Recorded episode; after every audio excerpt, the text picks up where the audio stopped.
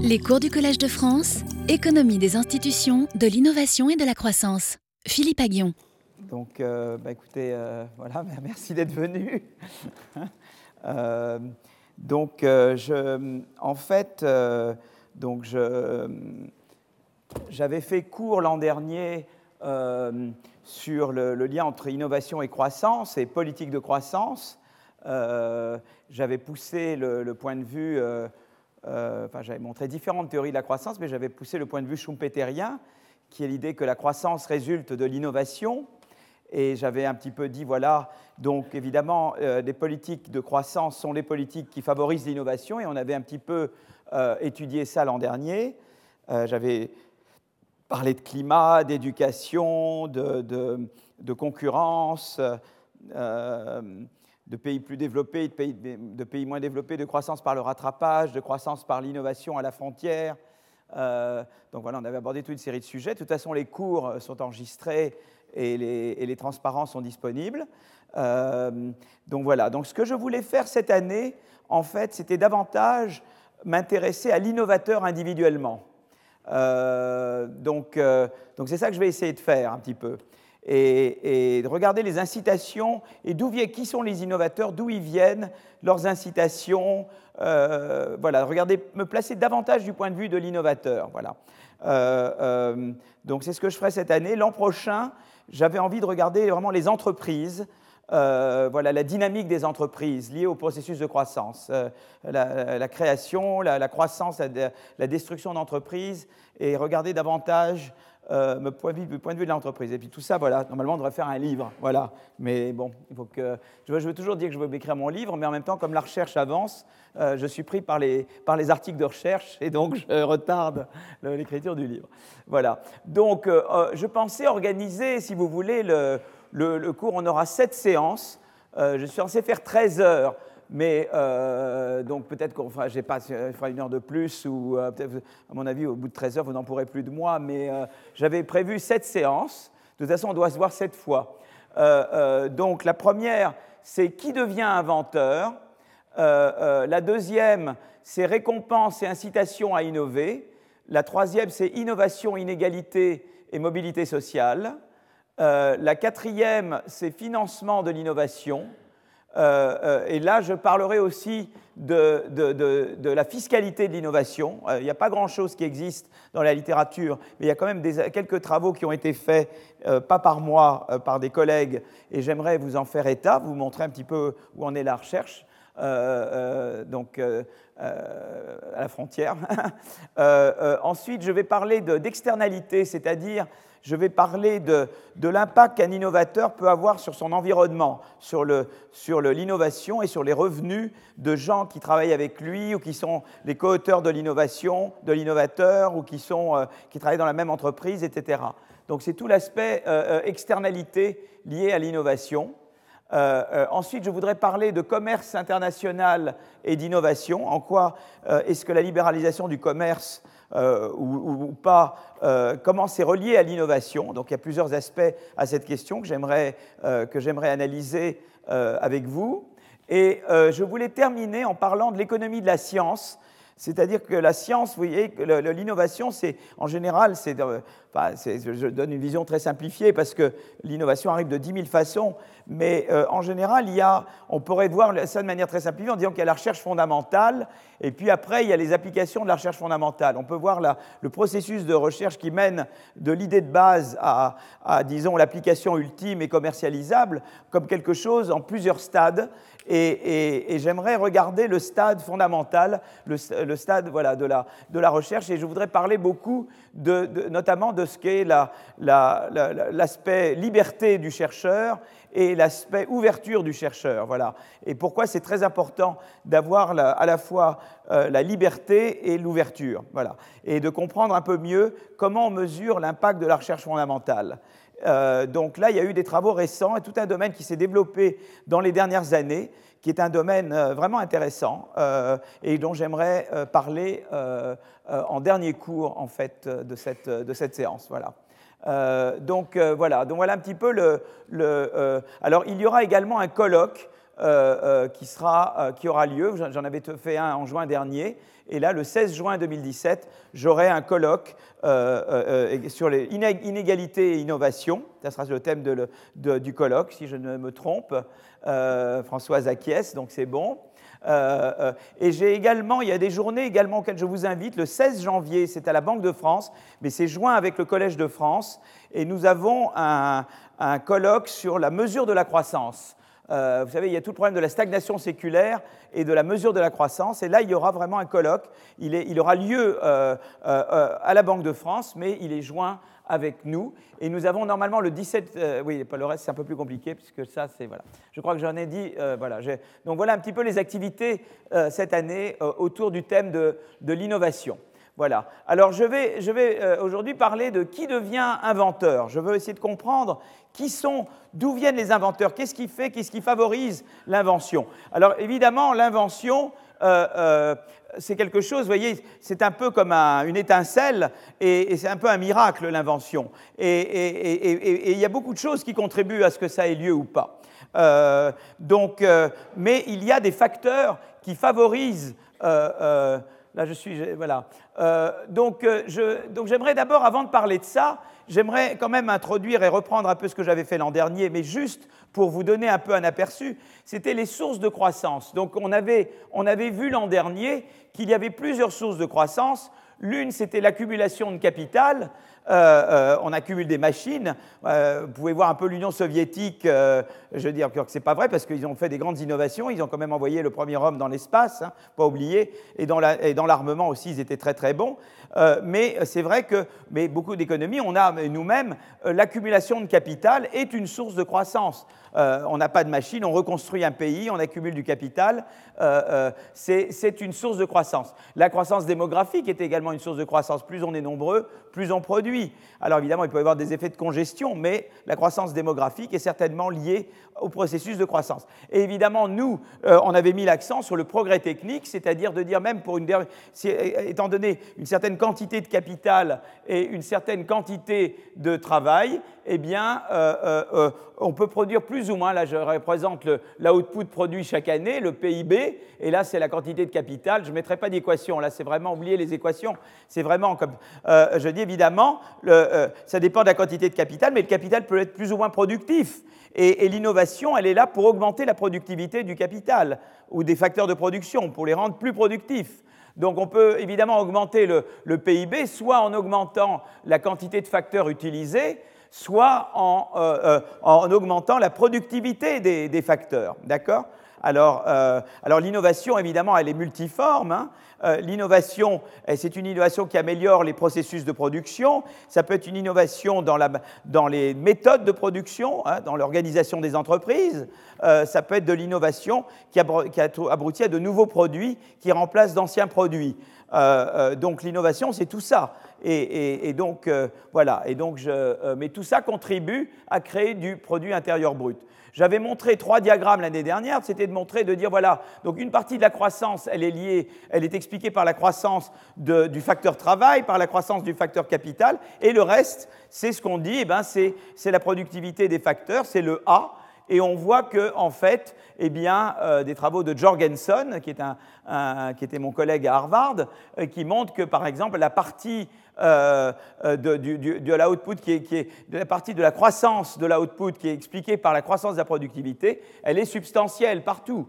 Et donc, euh, on, doit vraiment s'interroger, surtout que d'autant plus dans les pays développés qui épuisent les sources que, dont le capital, c'est pas tellement en, augmentant le nombre de machines qu'on va, va croître, c'est en, en, améliorant leur productivité. Donc, c'est évident. Alors, évidemment, quand vous passez à des pays un peu moins développés, c'est peu, vous voyez, l'échelle est plus petite. Évidemment, la croissance de la productivité joue un rôle un peu moins grand, bien que quand même important, dans des pays émergents, alors qu'il joue un rôle plus important, regardez simplement l'axe euh, vertical, euh, euh, pour les pays développés, puisque les pays développés ont épuisé les ressorts de, de l'accumulation de capital. Ce qui compte pour nous, c'est la qualité des choses. Ce n'est pas juste la quantité des choses, c'est la qualité des, des inputs. D'accord? Donc, donc, évidemment, comment on développe la qualité des inputs? Ben, la, manière la plus évidente, c'est en innovant. Voilà. Euh, euh, là, c'est. Euh, on peut dire aussi, voilà, par exemple, on avait vu l'an dernier que si on a un modèle avec juste de l'accumulation de capital, eh bien, l'idée, c'est qu'à un moment donné, eh bien, il y a des, ce qu'on appelle des rendements décroissants par rapport à l'accumulation de capital et on épuise ce qu'on peut faire avec l'accumulation de capital. Et en général, si on n'avait que l'accumulation du capital pour croître, eh bien, on, s'essoufflerait, la croissance s'essoufflerait. Et à un moment donné, on n'aurait plus de croissance. Or, euh, là c'est des données de Romer 186, euh, qui montrent que la probabilité que la croissance dans la, prochaine, donc il prend des données entre 1700 et 1870 pour différents pays, et on les regarde d'année en année, et on regarde à chaque fois quelle est la probabilité que, euh, euh, quelle est la probabilité? Donc on regarde pour chaque pays et on voit à chaque fois si, en prenant chaque année, eh bien, la croissance est plus élevée dans les 10 ans après que dans les 10 ans avant. Si c'est le cas, on met 1, si ce n'est pas le cas, on met 0. Et puis on, on, fait la moyenne pour chaque pays, et donc pour chaque pays, on obtient une probabilité que la croissance 10 ans après soit plus grande que la croissance 10 ans avant. Si nous étions dans un univers sans progrès technique, eh bien, euh, la, probabilité qu'elle soit plus grande euh, après qu'avant serait inférieure à 0,5. Or, vous voyez ici, pour les différents pays, cette probabilité est supérieure à 0,5 c'est un autre indice qu'on euh, n'est pas dans un monde purement d'accumulation de capital, qu'il y a cette chose qui s'appelle le progrès technique et que l'innovation est quelque chose de très important. Voilà. Donc ça, c'est simplement pour vous motiver, pour vous remettre dans le bain, pour vous réchauffer un petit peu, là, parce qu'on s'est fait un an qu'on ne sait pas. Je ne sais pas s'il y a des gens, je reconnais des visages de l'an dernier, mais il y a des gens qui ne m'ont jamais subi euh, encore. Euh, donc, en tout cas, voilà, je voulais en tout cas ramener à ça. Alors, c'est pour ça que si vous voulez, il y avait le modèle de Solo. Solo a eu le prix Nobel, je crois, en, 80, je crois en 88, je pense, 87, euh, je crois qu'il a eu le prix Nobel. Et il avait fait le papier, son, article fondateur était en 56, l'année de ma naissance. Elle ne me rajeunit pas. Euh, euh, voilà. Et ça, c'est mon modèle à moi. Voilà. Alors, voilà, ça, c'est mon modèle de croissance. C'est le modèle de croissance schumpeterien il repose sur trois idées essentielles inspirées de Schumpeter, mais c'est Schumpeter, il n'y avait pas de modèle, il n'y avait pas d'analyse empirique. Donc avec mon co-auteur Peter Howitt et ensuite avec d'autres, et maintenant c'est des jeunes qui le font, parce que justement euh, c'est ça qu'il faut, il faut, passer le, il faut passer le témoin à des jeunes. Hein. Euh, euh, eh bien, la première idée, c'est que la croissance de long terme, elle résulte de l'innovation. Donc ça, c'est presque la suite de Solo, sauf que, évidemment, Schumpeter avait cette idée-là avant même euh, que Solo ait produit son papier en 56. Schumpeter était déjà décédé, donc il aurait pu difficilement lire l'article de Solo. donc il avait déjà cette intuition-là. La deuxième idée, c'est que l'innovation ne tombe pas du ciel, elle résulte quand même d'investissements en RD, ou en autre chose. Il y a bien sûr ce que vous faites dans votre garage, euh, euh, si vous en avez un, euh, et, d'investissement. Évidemment, les investissements, bon, il y a la curiosité scientifique, évidemment, et on va voir qu'il y a plein de choses. Mais effectivement, c'est également conditionné par votre milieu. C'est-à-dire qu'évidemment, si vous êtes dans un endroit où on vous exproprie quoi que vous fassiez, vous n'aurez pas très envie d'innover. Si vous êtes dans un environnement où il y a de l'hyperinflation, comme en Allemagne les années 30 ou en Argentine dans les années 80, vous serez obsédé par l'hyperinflation, vous n'aurez pas tellement le temps d'innover. Euh, si vous êtes dans un milieu où il n'y a pas d'éducation, vous avez peu de chances d'avoir l'innovation. voilà, il y avait cette idée de base, mais je vais revenir plus loin, que l'innovation résulte d'investissements qui sont eux-mêmes qui répondent eux-mêmes aux incitations économiques. Et donc la politique économique et l'environnement, etc., vont influer sur la croissance, parce qu'elles vont influer sur l'innovation. Je vais revenir là-dessus de manière beaucoup plus précise dans un moment, parce que ça a l'air très abstrait pour vous, mais en fait, ça va voir que c'est très concret. Et, donc, euh, donc, on peut parler de politique ou d'institutions favorables à la croissance parce qu'elles favorisent l'innovation. Par contre, il y a d'autres institutions qui, si vous êtes au Zimbabwe, c'est pas génial pour innover, d'accord? Parce que là, vraiment, euh, tout n'est pas bon. Euh, et vous n'arrivez pas. L'innovation, vous savez, c'est l'innovation pour échapper à, Mugabe le plus possible. Mais ce n'est pas de l'innovation qu'on peut breveter, malheureusement. Voilà. alors, la, troisième, la troisième idée, donc là on peut parler de politique de croissance. Et la troisième idée, c'est la destruction créatrice. Le nouveau remplace l'ancien. Euh, euh, la croissance est un processus conflictuel où, les innovateurs d'hier deviennent souvent des firmes en place qui essayent d'utiliser la richesse qu'elles ont pour empêcher l'arrivée de nouveaux innovateurs. Et, donc il y a tout ce qu'on appelle l'économie politique de la croissance. Et ça, c'est une idée très importante. J'ai des, gens plus jeunes que moi, comme Acemoglu et, et Jim Robinson, qui ont fait un livre qui s'appelle euh, Pourquoi les. Euh, en anglais, c'est Why Nations Fail? Et j'ai oublié le titre français du livre, euh, vous vous souvenez pas?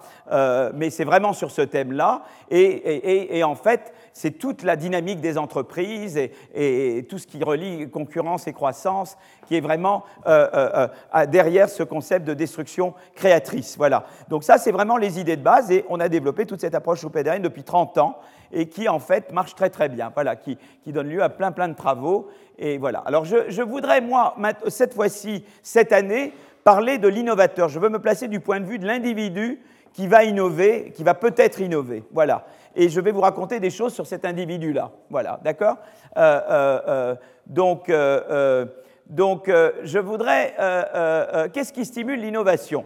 Alors, on va regarder un peu la trajectoire individuelle des innovateurs, leur famille, leurs études, leur lieu de vie.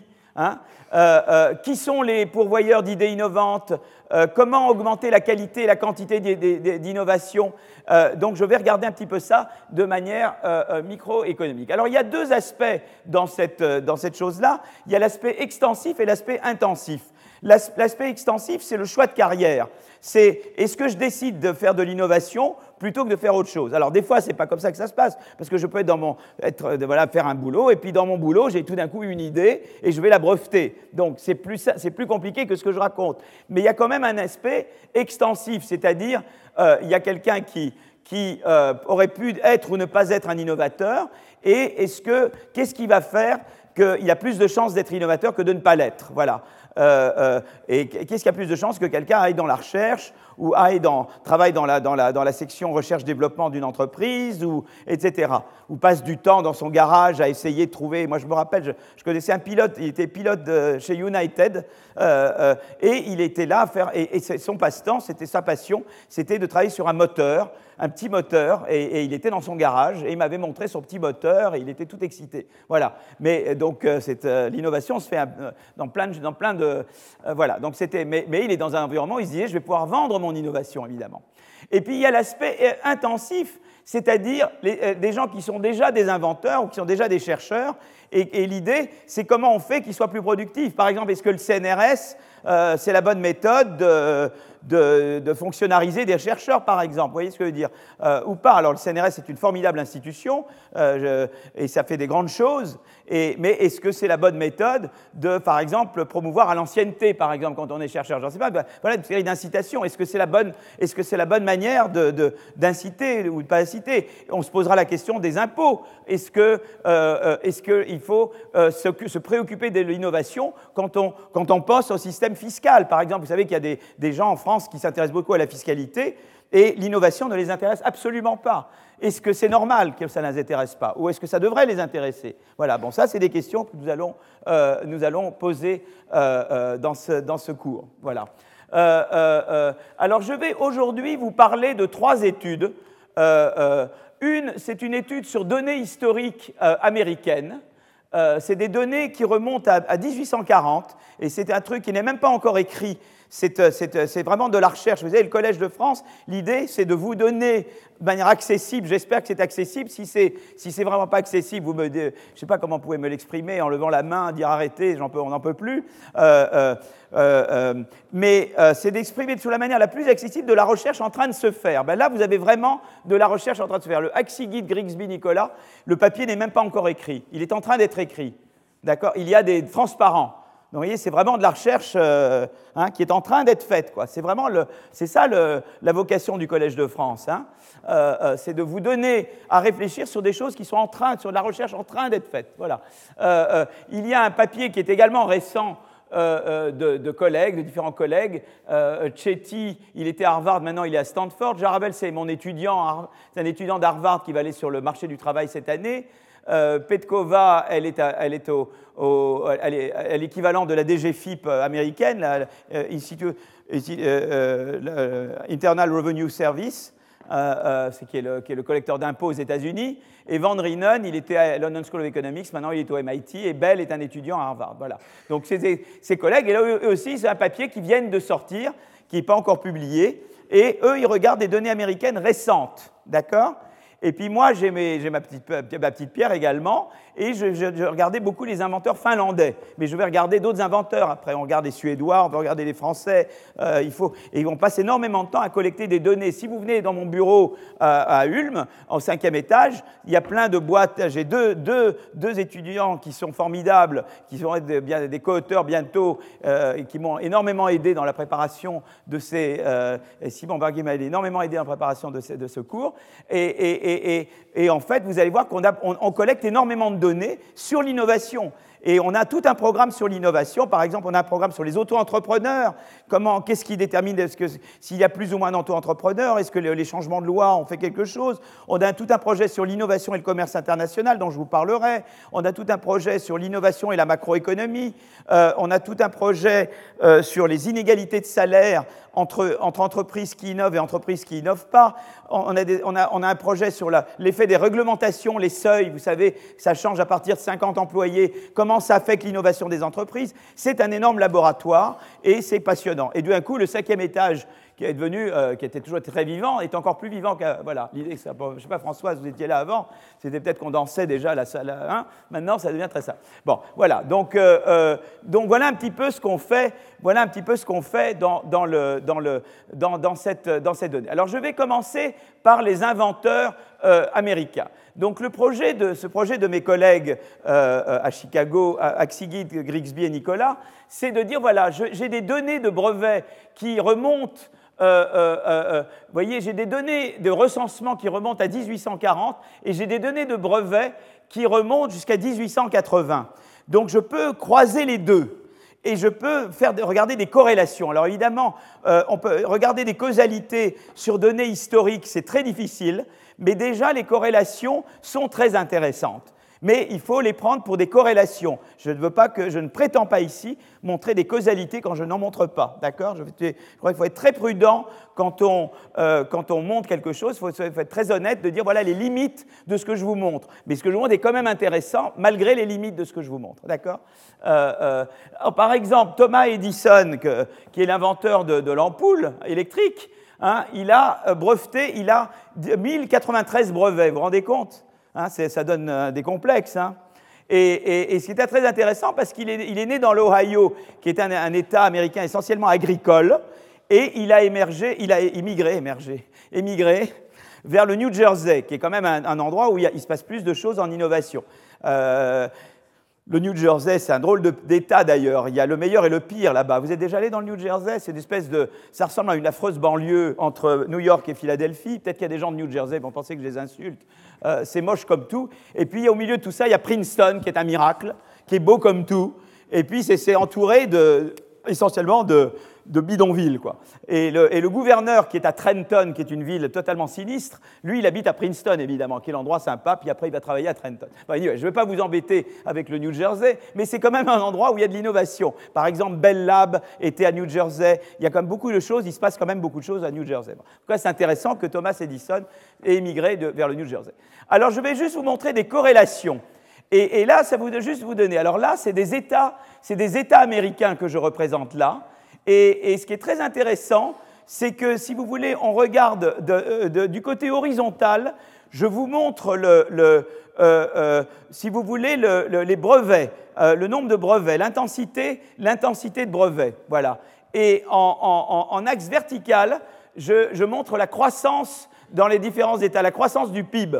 Et on voit déjà une chose très intéressante, parce que je vous avais dit tout à l'heure, la première idée schumpeterienne, qui est à la base de notre théorie schumpeterienne, c'est qu'il y a un lien entre la croissance et l'innovation. Eh bien, regardez déjà, c'est très intéressant. Finalement, si je devais faire un cours introductif euh, à, la croissance, n'importe où, eh bien, je n'aurais pas pu, euh, avant il y a un mois, montrer sur données historiques que c'est vrai. C'est quand même fou, non? Voilà, vous avez devant vous la première euh, figure qui vous montre que c'est relié. Voilà. Que effectivement, l'innovation et la croissance, c'est relié l'un à l'autre. C'est quand même important. Rien que ça, ça fait le cours d'aujourd'hui. Je peux m'arrêter, m'en aller. Regardez bien cette figure. Hein. Voilà, j'ai terminé mon truc. Déjà de vous convaincre de ça. C'est une corrélation, hein, mais c'est très intéressant que les endroits aux États-Unis qui innovent plus sont des endroits où la croissance euh, du PIB est la plus forte. Et on regarde entre 1900 et 2000, puisqu'il met des données récentes avec des données où il remonte jusqu'au début du XXe siècle. Donc ça, c'est très, très intéressant. Alors je vais euh, euh, euh, donc importance des brevets. Alors c'est juste les brevets. Alors évidemment vous allez, vous me dire les brevets c'est qu'une toute partie de l'innovation. Beaucoup d'innovations, par exemple en finance. Il y, a des bonnes et des mauvaises innovations en finance. Hein. Je crois beaucoup qu'il y a la bonne et la mauvaise. Hein. Je suis pas du tout un. D'ailleurs j'ai pas d'eau. Ah zut, non, je peux pas avoir un peu d'eau. Ah si on pouvait me donner un petit peu d'eau là, ça serait sympa. Ah oui j'ai de l'eau. Non j'ai de l'eau, j'ai de l'eau. C'était caché par le alors, mea culpa, là, je, grand mea culpa. Merci pour. Alors, l'eau, c'est une, une, invention merveilleuse, l'eau dans une bouteille de plastique, comme ça. Euh, euh, donc, si vous voulez, euh, beaucoup d'innovations ne sont pas brevetées, mais malheureusement, nous ne savons pas les mesurer. Alors l'innovation, on peut la mesurer par les brevets, mais on peut aussi la mesurer par les créations d'entreprises ou par la, croissance de la productivité. Mais enfin là, justement, je veux expliquer que la croissance et l'innovation sont reliées. Donc les brevets, c'est une des mesures qu'on a. Elle vaut ce qu'elle vaut.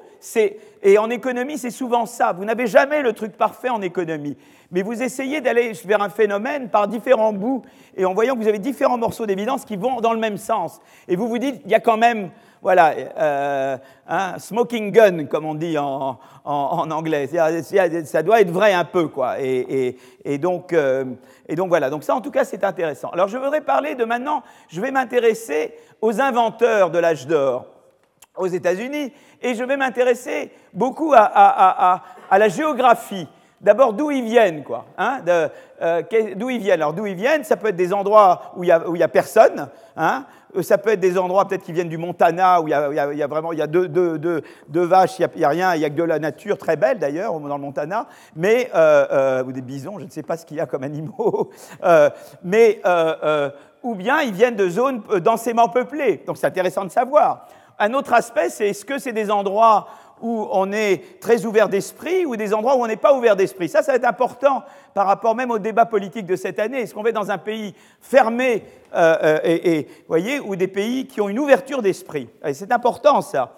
Euh, Ensuite, il y, a, évidemment le développement financier. Est-ce que c'est des pays où il y a des, banques ou des, du capital risque ou des machins, ou c'est un pays où il n'y a aucun, aucun euh, euh, intermédiaire financier? Donc ça, c'est intéressant. Il y, a, des gens qui pensent que surtout, il ne faut, il faut pas avoir de banque. Quoi. Alors, il y, a des, il y a des banques frauduleuses, il y a des banques... Mais est-ce qu'il ne faut pas du tout avoir d'intermédiaire financier? Donc c'est intéressant comme question à se poser. Ensuite, on va regarder l'expérience personnelle. Quel est l'âge des innovateurs? Voilà. Euh, ensuite, on veut savoir euh, euh, alors, eux, ils ont regardé, mais ça, je ne vais pas vous le montrer, mais eux, ils regardent si on a des, ils ont des enfants, euh, quel est leur statut marital, etc. donc, je vais dire des choses que vous n'avez pas aimées, peut-être, mais je ne vais pas les montrer. Et, ensuite, on veut savoir s'ils ont migré. Est-ce qu'ils, peut-être justement, comme Edison, ils venaient de l'Ohio, ils vont vers le New Jersey Est-ce que c'est un phénomène général, ça? Voilà. Donc, ça, c'est des choses auxquelles on peut s'intéresser. Et puis après, on peut regarder le contexte familial. Le revenu des parents, l'éducation des parents, euh, euh, euh, sa propre éducation.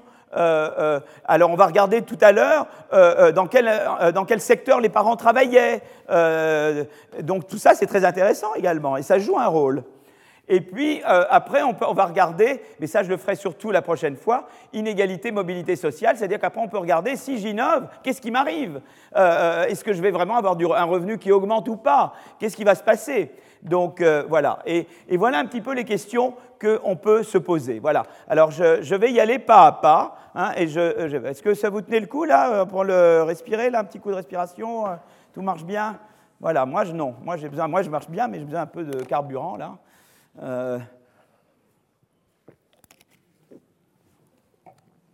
Voilà. Alors, alors, déjà, voilà, voilà une corrélation qui vient à nouveau de Grigsby, de mes copains là, qui ont fait l'étude historique. Et ce qu'il montre, c'est très intéressant, c'est que les, innovateurs eh bien, vivent dans des zones urbaines essentiellement. Enfin, plus la, zone, plus, enfin, c'est ça qui est intéressant, c'est-à-dire que euh, euh, plus un État est urbanisé, plus ils brevettent. Quoi. Voilà, c'est quand même intéressant. Et, c'est très important parce qu'on parlera d'externalité plus tard. Et, l'idée, c'est qu'en général, c'est très dur d'innover tout seul dans un, sur, la, voyez, sur la planète Mars isolée. Vous voyez, c'est très dur. Vous avez besoin d'interagir avec des gens. Vous avez besoin d'être avec d'autres. Et, c'est très intéressant ça. C'est qu'on on, c'est très dur d'innover tout seul. Et, ça, on le voit là. Plus la zone, euh, plus l'endroit est urbanisé, plus l'endroit produit de l'innovation. Voilà, ça c'est une première chose qui est importante. Il faut l'urbanisation, c'est important. C'est pour ça que beaucoup on parle de l'économie des villes, par exemple. Maintenant, les villes, il y a un certain nombre de grandes métropoles qui jouent un rôle très important dans l'innovation, et, euh, indépendamment de, ce qui se passe dans le pays. Par exemple, Londres aujourd'hui, il y a le Brexit. Londres ne voulait pas du Brexit, le reste de l'Angleterre voulait, j'en sais rien, pas tous, mais et Londres se dit, mais moi je vais essayer d'exister comme métropole innovante, euh, euh, malgré, euh, voilà, j'en sais rien ce qu'ils vont réussir à faire. Mais l'importance des villes et de l'urbanisation, c'est quelque chose de très très important. Donc ça, c'est une chose intéressante. une autre idée, c'est, là je regarde les États, je les classe, les États américains, euh, en fonction du développement financier que là, je mesure euh, par, le, par, le, montant de, dépôts bancaires par habitant. Vous voyez ce que je veux dire? Mais c'est une mesure très partielle de développement financier. Parce qu'évidemment, on sait qu'il y a le capital risque, il y a le private equity, il y a beaucoup d'autres manières. De, il y a la bourse, donc tout ce qui est lié à la bourse. Mais sur données historiques, euh, ce qu'ils peuvent avoir, c'est vraiment le développement bancaire. Et ce qu'on voit, c'est qu'il y a plus d'innovations là où il y a. Alors évidemment, la causalité peut être dans les deux sens aussi. Là où il y a eu des innovations, viennent les banques. Vous voyez ce que je veux dire? Ça, c'est le problème de la corrélation. Euh, peut, moi, je parle juste comme si c'était la causalité du développement financier vers l'innovation, mais ça peut être une causalité inverse où il peut y avoir des facteurs qui, qui affectent l'un et l'autre. Donc là, à nouveau, je suis très honnête et je vous dis simplement, je vous montre des corrélations. Je ne vous dis rien sur la causalité. Il y a eu un certain nombre de travaux dont je parlerai qui montrent qu'il y a une causalité du financement, euh, de, la finance vers l'innovation. Mais pour le moment, c'est une corrélation. Vous voyez que plus, euh, plus j'ai des États qui ont un développement bancaire important, plus euh, j'ai de l'innovation. C'est très intéressant d'ailleurs parce que vous vous souvenez l'an dernier, euh, j'ai parlé euh, euh, de... Vous savez qu'aux États-Unis, il y a ce qu'on appelle l'inversion de, la chance, si vous voulez, reversal of fortune. la bonne fortune, je ne sais, pas, sais pas comment je le traduirais, mais c'était l'idée qu'au début, pendant la phase où c'était surtout sur la production que reposait la croissance, eh bien, aux États-Unis, c'était les États du Sud qui étaient les plus favorisés, là où venaient les esclaves, et il ne se passait pas grand-chose dans le Nord. Et, à partir du moment où il y a eu la révolution industrielle en Angleterre et qu'elle s'est diffusée aux États-Unis et que l'innovation a commencé à prendre vraiment de l'importance, euh, euh, justement les années dont je parle ici, où les brevets apparaissent vraiment, euh, là, c'est les États du Nord qui jouent un rôle. Et les États du Nord, c'est là où vous avez les banques, c'est là où vous avez les, c'est là, voyez, où ça se passe, quoi. Où ça se, où il y a plus de liberté. Tout n'est pas tenu par quelques gros latifundiaires qui bloquent tout, quoi. Et, c'est très intéressant parce qu'on voit, on voit ça, on voit ce phénomène. C'est vraiment là où il y a le développement bancaire, là où il y a les villes, là où il y a les, le développement financier. Ça, c'est là que ça se passe.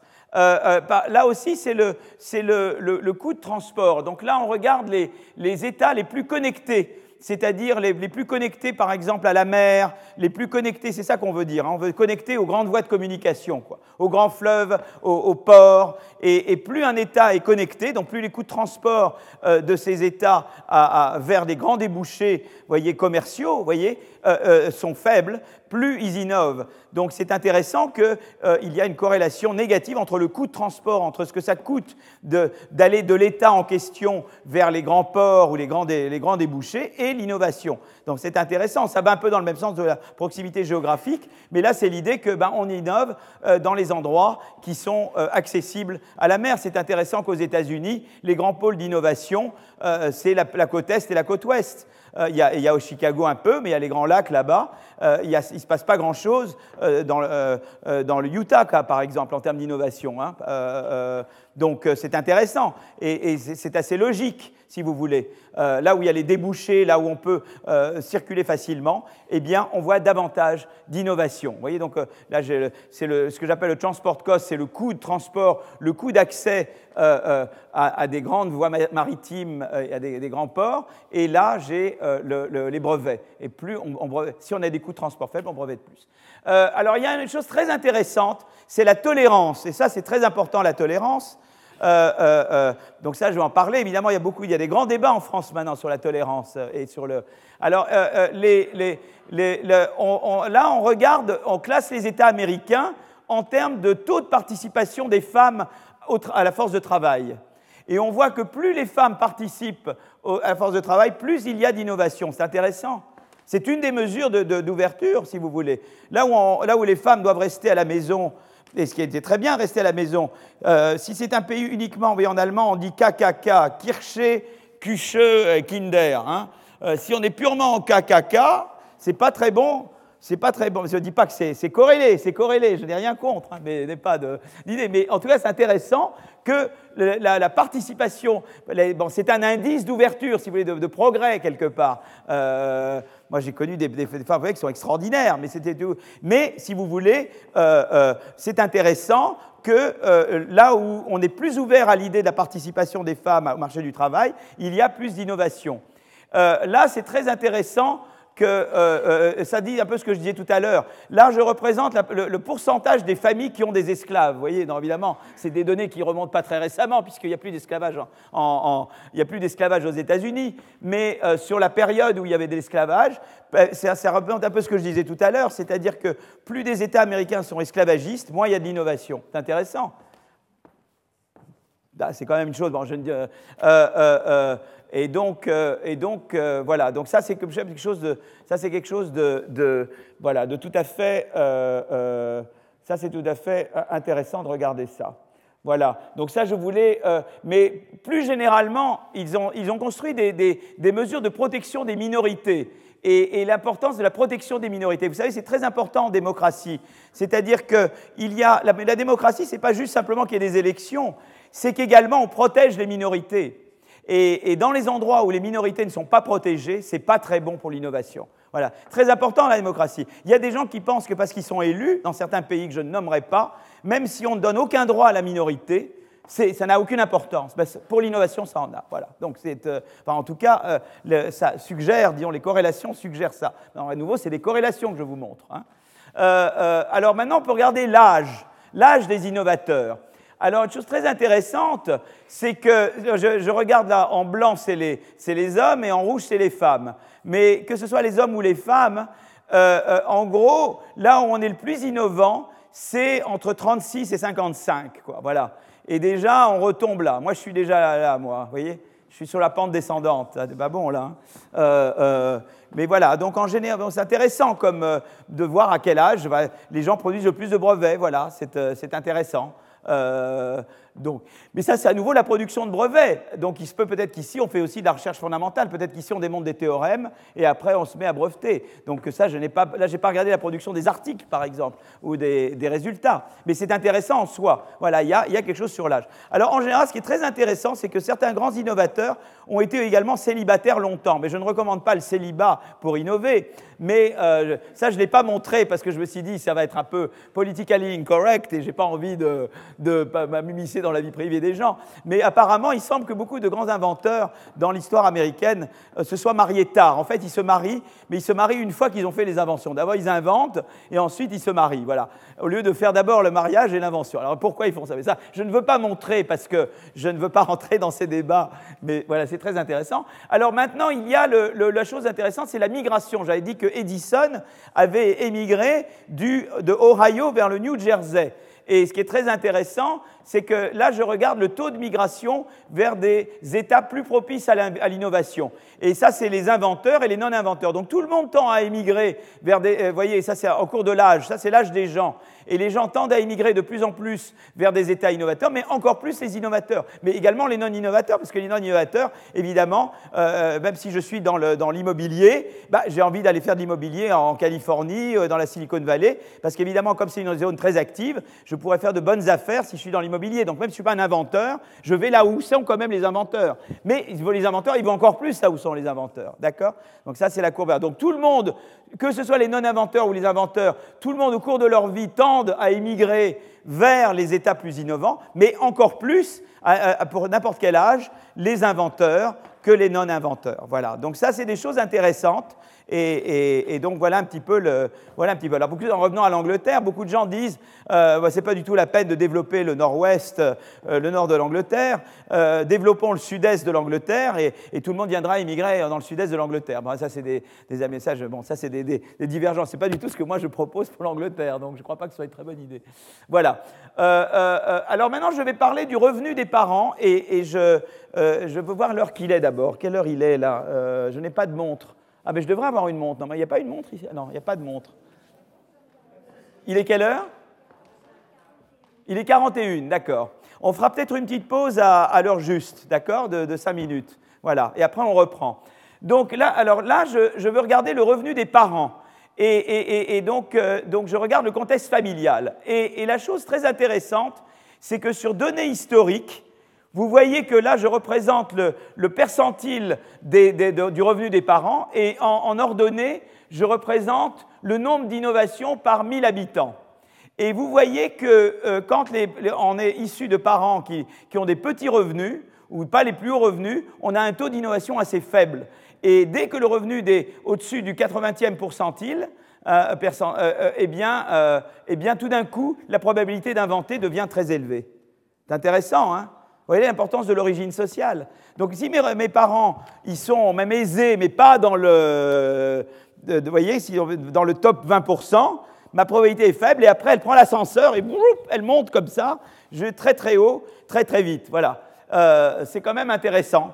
Et, je vais revenir là-dessus, parce que je veux comprendre qu'est-ce qu'il y a derrière cette courbe. D'accord? Donc on va passer pas mal de temps sur cette courbe-là. Euh, du côté droit, j'ai le niveau d'études des parents. Donc ça, c'est le... Euh, alors là, je ne sais pas, c'est le niveau d'études des parents qui est corrélé avec sa probabilité de devenir un inventeur. C'est bien le niveau, c'est ça des parents. Hein. Donc euh, ça que je veux bien montrer. Donc avoir des parents plus éduqués, ça augmente ma probabilité d'être inventeur. Donc c'est intéressant. On va revenir sur tout ça. Mais j'essaye déjà de vous mettre des petites graines. Hein, et puis on va revenir là-dessus. Moi, en général, je marche par en général, je marche par spirale. Ce que j'espère, c'est que mes spirales ne sont pas juste le même cercle tout le temps. Ce que j'espère, c'est que je fais comme ça. Quoi. Euh, euh, mais, c'est ma méthode hein, de revenir aux mêmes choses tout le temps. Euh, alors ça, c'est une table qui est une régression. Alors je ne vous en montrerai pas beaucoup, et si vous ne voulez pas la regarder, simplement vous m'écoutez et ne vous faites pas peur. ok? Je regarde la probabilité d'inventer et je regarde ça en fonction de différentes variables. Et je vois d'abord que d'avoir un père inventeur augmente fortement ma probabilité d'inventer. Ça, c'est les données historiques toujours. Hein. Donc, si j'ai un père inventeur, j'ai plus de chances d'être un inventeur. Voilà. Nous avons au Collège de France des, éminents euh, euh, inventeurs dont les pères étaient d'éminents inventeurs. Je n'aimerais pas. Voilà. Mais en tout cas, voilà. Mais, euh, et donc, voilà. Et voilà. Donc, ça joue un rôle. Euh, d'avoir un père inventeur. Maintenant, il y a également ce qui joue un rôle, c'est d'avoir un père qui a un revenu élevé. Mais ça, je l'avais montré tout à l'heure. Si j'ai un père qui est dans le 95 euh, euh, percentile supérieur, ou un qui est parmi les 5% les plus, qui gagnent le plus, ou les 1%, ou eh bien, ça influe sur ma probabilité d'inventer. Et l'autre chose qui joue important, c'est l'éducation des parents. Mais ça, je l'avais montré avant sous la forme des courbes, et je le vois dans des régressions statistiques. Donc, en gros, d'avoir un père inventeur, ça ne gâche rien. D'avoir un père riche ou une mère riche, ça ne gâche rien. Et d'avoir un père très éduqué, ça, favorise également. On reviendra en détail sur ces choses-là, parce que c'est mais c'est très intéressant qu'on l'a sur données historiques. On va voir qu'on retrouve un peu de ça sur les données contemporaines, les données actuelles américaines. Et je vais vous montrer qu'on retrouve un peu de ça aussi sur les données finlandaises. Donc c'est là, vous voyez, quand je vous disais, il faut toujours essayer différents angles. Et si je vois qu'à chaque fois je retrouve la même chose, je me dis, il y a quelque chose, voilà. Hein, mais il faut être toujours très prudent, évidemment. Hein, voilà. Donc, euh, euh, euh, mais ce qui est très intéressant, c'est qu'une fois qu'on contrôle pour mon niveau d'éducation, ce que je fais là, c'est-à-dire, eh bien, l'effet de l'éducation des parents et du revenu des parents disparaît là. C'est-à-dire que ce qui est quand même intéressant ici, c'est qu'il semble que le revenu des parents et l'éducation des parents importent en tant que ça augmente la probabilité que moi j'ai un bon niveau d'éducation. Et c'est le fait que moi, j'arrive à un certain niveau d'éducation qui fait que j'innove plus. Vous voyez ce que je veux dire? On commence un peu à revoir les mécanismes. C'est des régressions, c'est sur données historiques. Je reviendrai sur d'autres données. Mais c'est intéressant parce que ça suggère qu'une fois que je contrôle pour euh, euh, mon propre niveau d'éducation, eh bien, l'impact du revenu de mes parents ou de l'éducation de mes parents semble tomber. Ici, dans les données historiques, ça tombe complètement. On verra que ce n'est pas exactement vrai dans, les données contemporaines, dans les données actuelles. Mais euh, c'est intéressant en soi, parce qu'on commence à comprendre, essayer de comprendre les mécanismes. Hein. Tout à l'heure, je vous l'avais dit, quand on a un père très riche, on a beaucoup plus de chances d'être... Et on voulait voir par quel mécanisme ça se passe. Donc, donc un candidat sérieux, c'est de dire quelqu'un qui gagne plus un père qui gagne plus, c'est un père plus éduqué euh, qui m'autorise, euh, euh, ou c'est un père plus éduqué qui me, transmet son éducation et qui fait en sorte que moi aussi j'ai un meilleur niveau d'éducation, ou c'est un papa qui peut m'offrir l'école, quoi, qui peut me payer des universités, etc.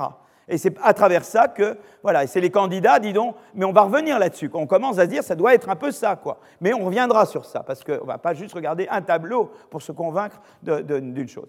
Donc voilà, je, euh, euh, euh, voudrais regarder finalement sur l'inégalité, sur les données historiques, mais je reviendrai sur l'inégalité la fois prochaine. Donc il y a des fois des, des, transparents que je vous montrerai plusieurs fois, parce que je vous les montrerai sous un angle différent. là, on regarde le lien entre le nombre de brevets dans, les différents États américains et euh, la mesure Gini, qui est une mesure d'inégalité des salaires. Voilà, en 1940. Et là, on regarde les, brevets entre 1880 et 1940. Et, ce qui est intéressant ici, c'est qu'en termes, en tout cas sur données historiques, vous avez une corrélation négative entre euh, l'innovation et l'inégalité au sens large. C'est intéressant. C'est un thème sur lequel je reviendrai en détail la prochaine fois. Mais en tout cas, euh, là, sur données historiques, on ne voit pas d'effet positif de l'innovation sur l'inégalité au sens large. Euh, euh, je reviendrai, je reviendrai là-dessus la, prochaine fois. Donc ça, c'est intéressant, mais c'est à nouveau une corrélation. Il se, trouve que les endroits où il y a plus d'innovation sont également des endroits où il y a moins d'inégalité de salaire. Par exemple, aux États-Unis, eh bien, il y a beaucoup d'inégalités dans les pays, dans les États anciennement esclavagistes, et c'est des États qui n'innovent pas beaucoup. Mais ce n'est pas qu'il y ait une causalité nécessairement de l'un à l'autre, mais il y a en tout cas une coïncidence intéressante. Par contre, euh, la Californie ou le Massachusetts, etc., ou le Connecticut, où il y a plus d'innovation, ben, sont moins inégalitaires que l'Alabama, le Mississippi, etc. Alors ça ne veut pas dire que l'un a une causalité sur l'autre, mais c'est intéressant qu'il y ait cette corrélation-là. Il ne faut pas avoir peur de l'innovation. S'il y a des gens qui pensent que l'innovation, c'est le pire pour l'égalité, c'est en tout cas si on s'intéresse à l'inégalité au sens large, eh bien, il ne semble pas qu'il y ait une corrélation positive entre l'innovation et l'inégalité au sens large si on se restreint, si on regarde les données historiques américaines. Maintenant, on peut regarder les très hauts revenus. Donc là, on regarde la, part du revenu qui va au top 1%. Je reviendrai sur ça la prochaine fois. Euh, c'est une autre mesure d'inégalité que l'inégalité au sens large. Et là, on voit qu'en fait, il y a une espèce de, sur données historiques, une espèce de courbe en nu. Il semble que celle-ci s'applique beaucoup euh, euh, avant et celle-ci s'applique plus récemment. Mais on voit qu'il y a peut-être une relation très décroissante, là, mais on trouve ici une relation croissante. Donc là, sur données historiques, euh, les auteurs trouvent une courbe en nu. Nous verrons que sur données récentes, on trouve la partie positive de la courbe. On trouve une relation positive entre innovation et, revenus au sens large. donc ça, c'est intéressant euh, de comprendre pourquoi, et nous allons parler de ça la prochaine fois. Donc c'est vrai que l'innovation semble, en tout cas récemment, être une source d'inégalité tout en haut de l'échelle, mais comme je l'ai montré précédemment, ça ne semble pas être une source d'inégalité au sens large, en tout cas les corrélations. Après, je parlerai de la causalité la prochaine fois. Donc c'est intéressant parce que quand vous parlez d'inégalité, et ça c'est une idée que je vais pousser également très fort, il faut savoir de quelle inégalité vous parlez. Donc, euh, quand vous parlez d'inégalité, beaucoup de mes, collègues mélangent un peu tout. Donc, on va dire, est-ce que vous parlez du top 1% Est-ce que vous parlez de l'inégalité au sens large? Ou est-ce que vous parlez de la mobilité sociale que je vais vous montrer dans un moment? Euh, donc ça, c'est la première question. Et la deuxième chose, c'est est-ce que euh, quelle source d'inégalité vous regardez? Est-ce que c'est l'innovation en tant que source d'inégalité tout en haut Mais on voit qu'elle, elle a des vertus, parce que l'innovation vous donne de la croissance, et on sait qu'elle vous réduit, qu'en tout cas qu'elle ne semble pas augmenter l'inégalité au sens large. Mais il y a d'autres sources d'inégalité tout en haut. Euh, J'ai cette expression que je dis toujours, Carlos Slim et, Steve Jobs, c'est pas la même chose. Mais je ne veux pas non plus anticiper trop sur le cours de la prochaine fois. Mais euh, c'est important que déjà que vous me posiez la question question, quand vous parlez d'inégalité, de quelle mesure d'inégalité vous parlez? Et quand vous parlez de, de top 1%, c'est-à-dire la part des revenus qui reviennent aux 1% les plus riches, quelle source de top 1% vous parlez? Est-ce que c'est l'innovation ou d'autres? Est-ce que vous devez tous traiter toutes les sources de la même manière? Et, là, c'est une grande question. Et c'est ça qui manque dans tout le débat en France sur la fiscalité. Euh, vous voyez, tout ce dont le journal Le Monde vous parle à longueur de, colonne, sans citer personne, le mot innovation n'apparaît jamais. D'accord?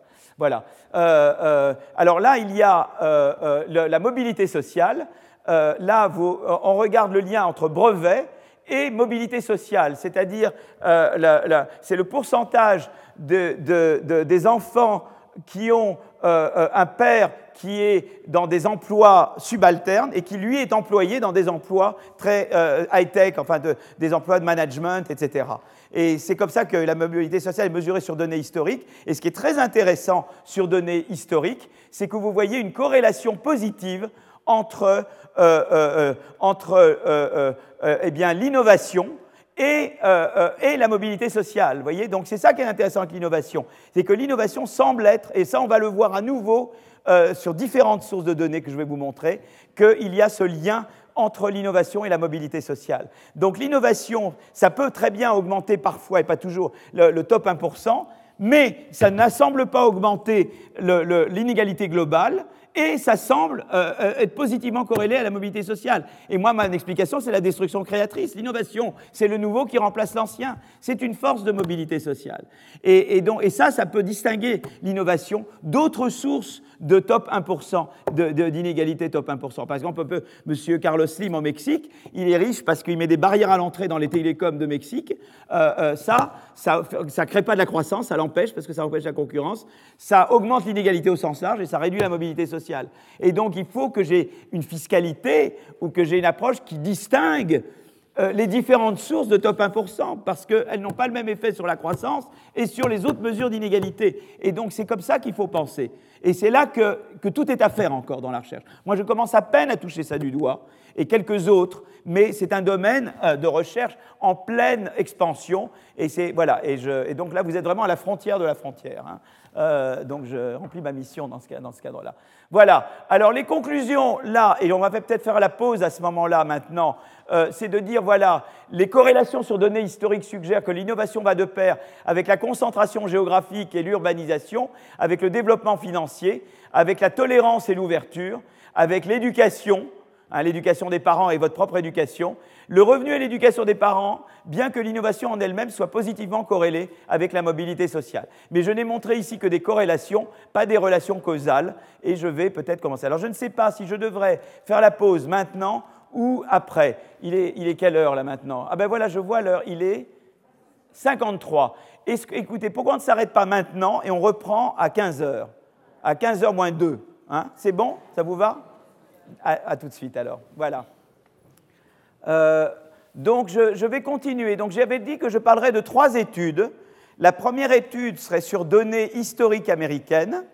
La deuxième étude va être sur données euh, américaines contemporaines. Et la troisième étude, c'est sur données finlandaises. D'accord? Donc je vais parler de ces trois études. Euh, donc je, maintenant, je vais parler de la, première. Évidemment, vous avez raison, c'est-à-dire que j'ai montré des corrélations. et, et, voilà, je n'ai pas prétendu montrer des relations causales. Voilà. Euh, euh, alors il y a dans cet article en fait une tentative de relation causale avec une législation qui a rendu euh, le brevet plus facile et, où il montre que cet instrument fonctionne bien pour la croissance, pour la régression de croissance. Voilà, donc mais je n'ai pas envie de vous embêter avec ça.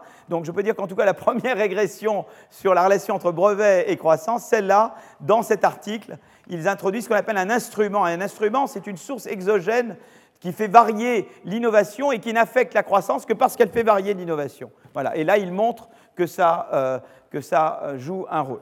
Euh, je voudrais maintenant parler du cycle de vie des inventeurs sur les données récentes américaines, donc cet article, ce second article. Donc je vais suivre les inventeurs au cours de leur vie et utiliser les brevets comme mesure d'inventivité. D'accord? Comme j'ai fait tout à l'heure. Mais maintenant, la période, c'est la période 1996 2012 aux États-Unis. Donc c'est une période récente.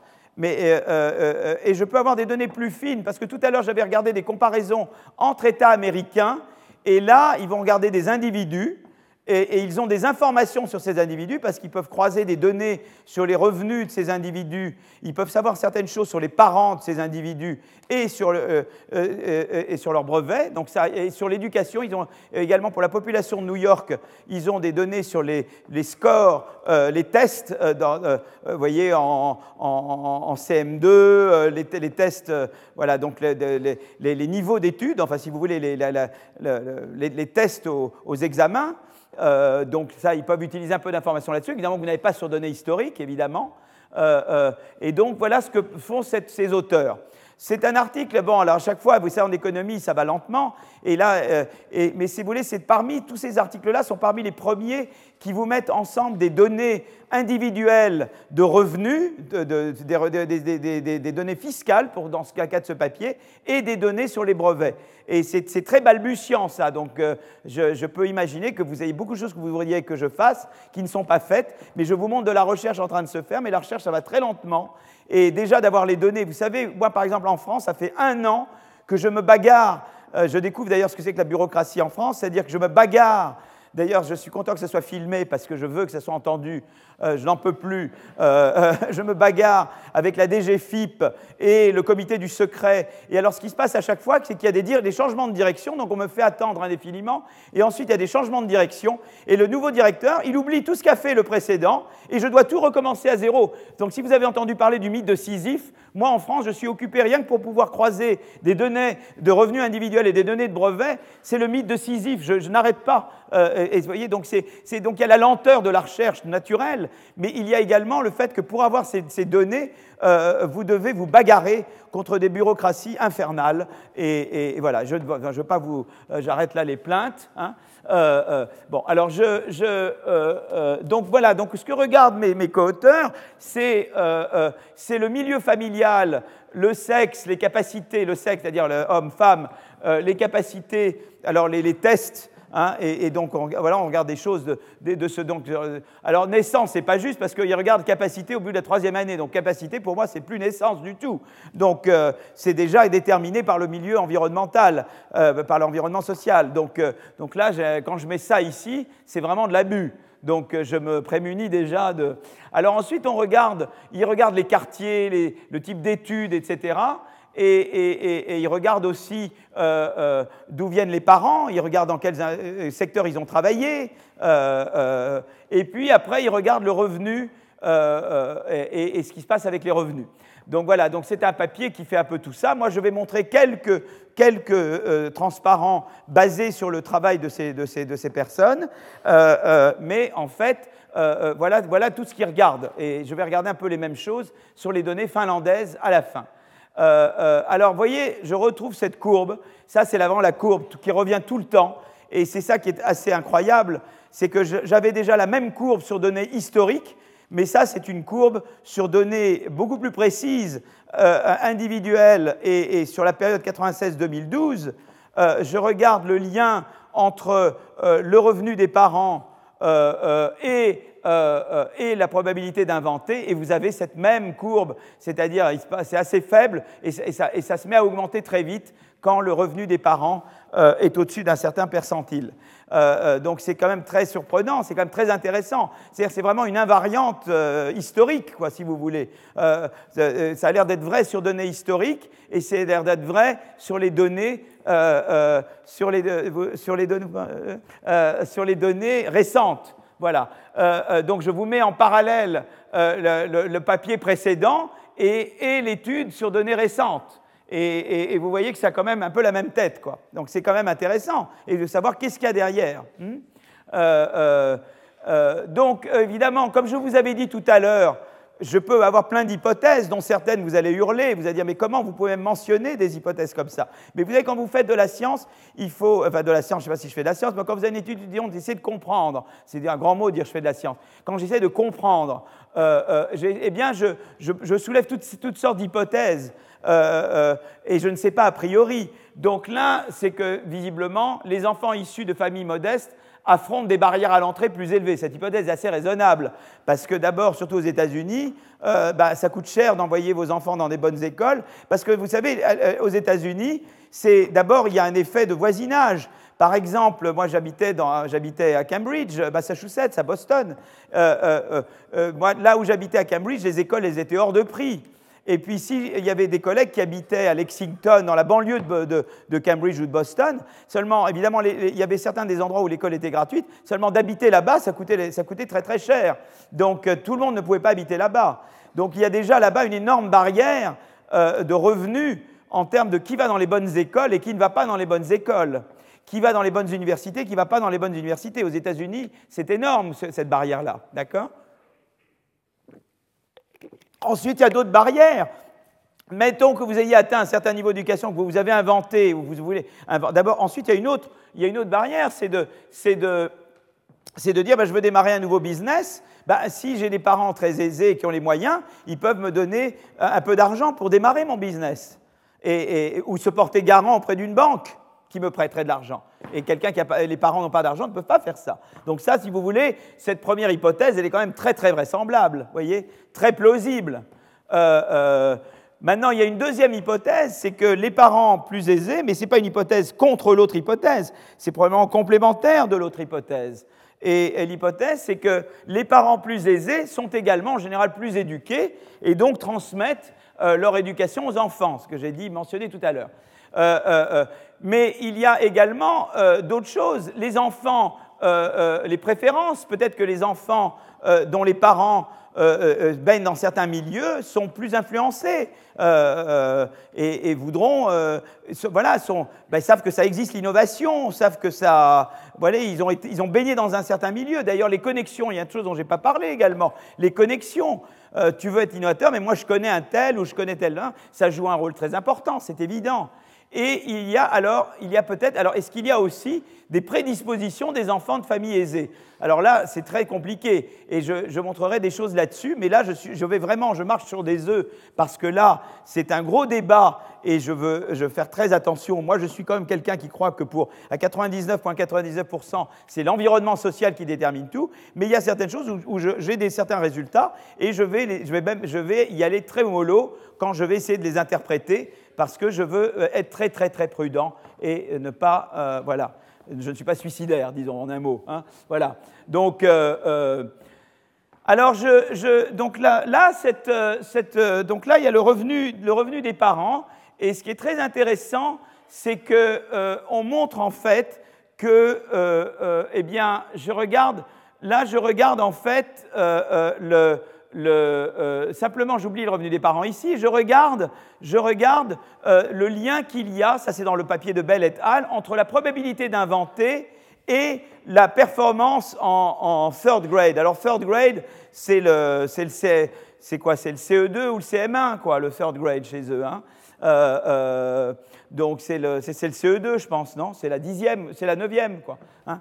donc, et donc on voit et c'est ça qui est intéressant, c'est qu'on voit en fait que euh, typiquement, euh, euh, eh bien, il semble qu'il y ait une corrélation entre une très bonne performance, qu'un peu ça suit le même mouvement que le revenu des parents. Vous voyez, je veux dire, vous n'avez pas une très bonne performance en, neuvième, vous avez peu de chances d'innover, et quand vous avez une, une, très bonne performance en neuvième, c'est là que vous avez le plus de chances d'innover. Vous voyez Alors maintenant, voilà, qu'est-ce que ça veut dire? Je ne sais pas c'est intéressant qu'ils puissent faire ça. Alors, euh, c'est quand même. Euh, donc, voilà, ils ont cette relation-là. Je ne sais pas qu'en penser, mais je relirai ça, quelque chose que j'ai sur la Finlande, et donc on parlera de tout ça tout à l'heure. Euh, voilà, je, reviendrai sur ça. ensuite, cette figure-là, elle me montre, les, elle me montre la distribution, si vous voulez, ça c'est des densités. Donc ça veut dire qu'il y a très peu de gens qui ont de très très bons scores, il y a très peu de gens qui ont de très très mauvais scores, et le gros des gens a les scores assez moyens. Vous voyez ce que je veux dire? Ça, c'est toujours pareil. Hein euh, euh, mais ce qui est intéressant, c'est que la courbe en bleu, c'est, euh, je me restreins aux enfants dont les parents ont un revenu en dessous du 80e percentile, et c'est-à-dire qu'ils ne sont pas parmi les 20% les plus, les plus, qui, qui, gagnent le plus, et puis l'autre, c'est parmi les, dont les parents sont les 20% qui gagnent le plus. Et vous voyez que ça déplace un tout petit peu ça déplace un petit peu la courbe, mais pas de manière dramatique, vous voyez Ça la déplace un tout petit peu, quoi. Hein, quand j'ai les parents pour un, test, pour un coordonné, donc on voit que le test score, bon, les parents, ça joue un peu, mais vous voyez que ça ne ça joue pas de manière horriblement dramatique. Ça joue un petit peu, mais pas, c'est pas horrible, c'est pas, pas que cette courbe-là est là et celle-là elle est là, vous voyez ce que je veux dire Elles sont assez proches quand même. donc ça c'est quand même intéressant. et là maintenant, ce que je vais montrer, c'est que je, je donc je remontre le, ça c'est la probabilité d'innover à l'âge à 30 ans euh, avec le revenu des parents, qui a la même tête que tout à l'heure, hein, qui a la même tête que ce que j'avais montré tout à l'heure. Euh, euh, et là maintenant, je me dis, bon, qu'est-ce qui se passe? Donc, je peux dire qu'une des raisons, c'est que les enfants favorisés eh bien, et défavorisés, plus ou moins, on a vu qu'ils ont à peu près les mêmes compétences initiales, puisqu'on a vu, on a vu que ces deux courbes sont assez proches l'une de l'autre finalement. Donc, c'est autre chose qui détermine. Euh, c'est vrai que ça fait une petite différence ici en termes de, compétences par le, test score en third grade, mais il se passe autre chose visiblement. Hein. Et euh, il y a quand même une petite différence. Mais on veut savoir qu'est-ce qui est dû aux différences à ce niveau-là versus tout ce qui se passe après. quoi. C'est ça qu'on veut savoir.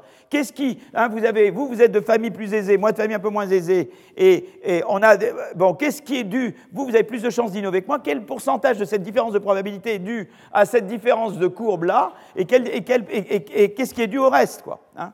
Donc, euh, euh, voilà, euh, donc on, va, on, veut, on, veut, regarder. Donc on veut regarder à la fois l'influence des compétences initiales, en tout cas, j'appelle ça initial, le third grade, c'est quand même pas le stade initial dans la vie. Il y a eu beaucoup de choses qui sont passées avant, mais ça on reviendra là-dessus. Euh, euh, et puis on veut regarder sur, ce qui se passe après. Et, donc on veut regarder les différentes choses. Alors là, ce tableau, il vous dit la chose suivante. Il vous dit, voilà, en fait, il vous dit que la, la différence de, de cette différence-là, elle, vous, elle, en fait, elle, donne 30% de la différence des probabilités. Ça veut dire que 70% c'est autre chose qui se passe après. Voilà. En gros, c'est ça que ça vous dit. Ça vous dit que 30% de différentiel de probabilité entre quelqu'un dont les parents sont dans les 20% les plus riches ou pas dans les 20% les plus riches, eh bien, de, sur, ce sur, ce, sur, cette différence de probabilité, eh bien, 30% euh, sont dus à la différence euh, euh, euh, au fait qu'on a des meilleures compétences en third grade. Vous voyez, c'est bon, c'est pas négligeable, mais voilà, il y a encore 70% à expliquer, quoi. Hein, D'accord Voilà. Donc en gros, c'est ça que dit cette table-là. là, c'est ce qui se passe, c'est que si vous voulez, là j'ai les brevets above, ça c'est pour les, ça c'est la, la propensité à, breveter de, quelqu'un dont les, parents sont, dans les 20% les plus riches. Ça, c'est la propension à breveter dans quelqu'un qui ne sont pas. Et, maintenant, ça serait, ça ça serait ce chiffre-là, si je disais, eh bien, donnons les mêmes scores en, third grade euh, à ceux dont les parents ne sont pas dans les top 20 que ceux que les parents avaient le top 20. on aurait eu ça. Et, si je fais ça moins ça, ben, voilà, il reste ce chiffre-là. Quoi. Mais en fait, je me dis, voilà, ça me dit que le gap, c'est 30%. 30% est expliqué par, le, par la différence de, de, score en, third grade et, le reste était expliqué par autre chose. Donc voilà, donc c'est ça que j'ai. et donc je veux expliquer évidemment les 70% également. Hein.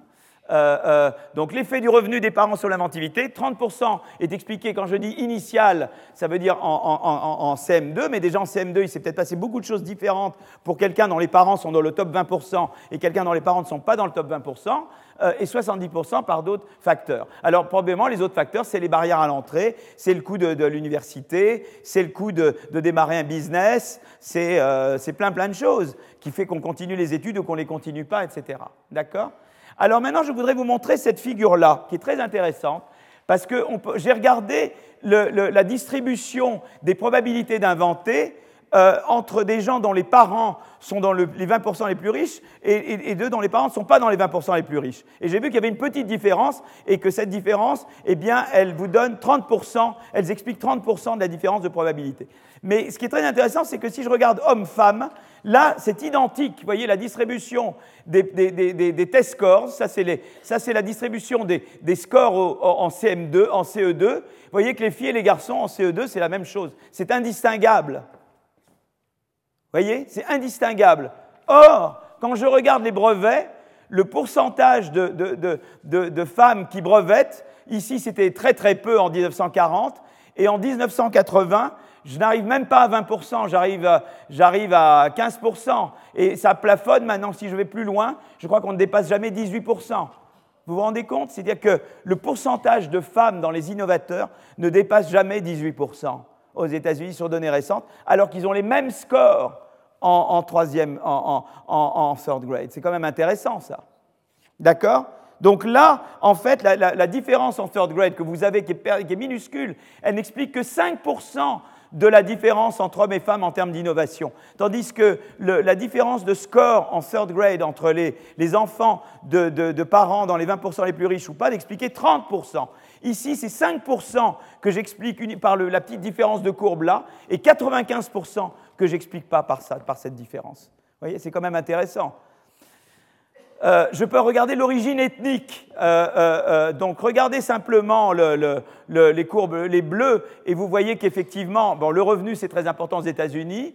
vous voyez que, alors c'est très intéressant qu'il y a plus d'inventeurs, qu'il y a plus d'inventeurs chez les asiatiques que chez les que chez les non-asiatiques, c'est intéressant, j'étais surpris de ça. Vous voyez que les, blancs dominent les, les Africains américains et les hispaniques, mais sont dominés par les Asiatiques aux États-Unis. C'est quand même très intéressant, c'est un phénomène en soi qui est très intéressant. Les gens euh, issus de, milieux d'origine asiatique, c'est quand même chose de très, très intéressante. C'est vrai que j'étais, moi, à University of British Columbia, c'est pas aux États-Unis, c'est au, Canada. Tous les étudiants viennent d'Asie. En fait, Vancouver, c'est la côte ouest. Hein. Donc, euh, voilà. Donc, euh, donc, alors maintenant, il y a une chose qu'on peut, peut se dire. C'est quand même intéressant, c'est la chose suivante. Parce qu'on pourrait se dire, ben voilà, on sait que si on est une femme, on est défavorisé. On sait que si on a des parents qui ne sont pas dans les 20% les plus riches, on est défavorisé. On sait que si on est hispanique euh, ou africain-américain, ce n'est pas génial non plus pour être inventeur, d'accord? Aux États-Unis.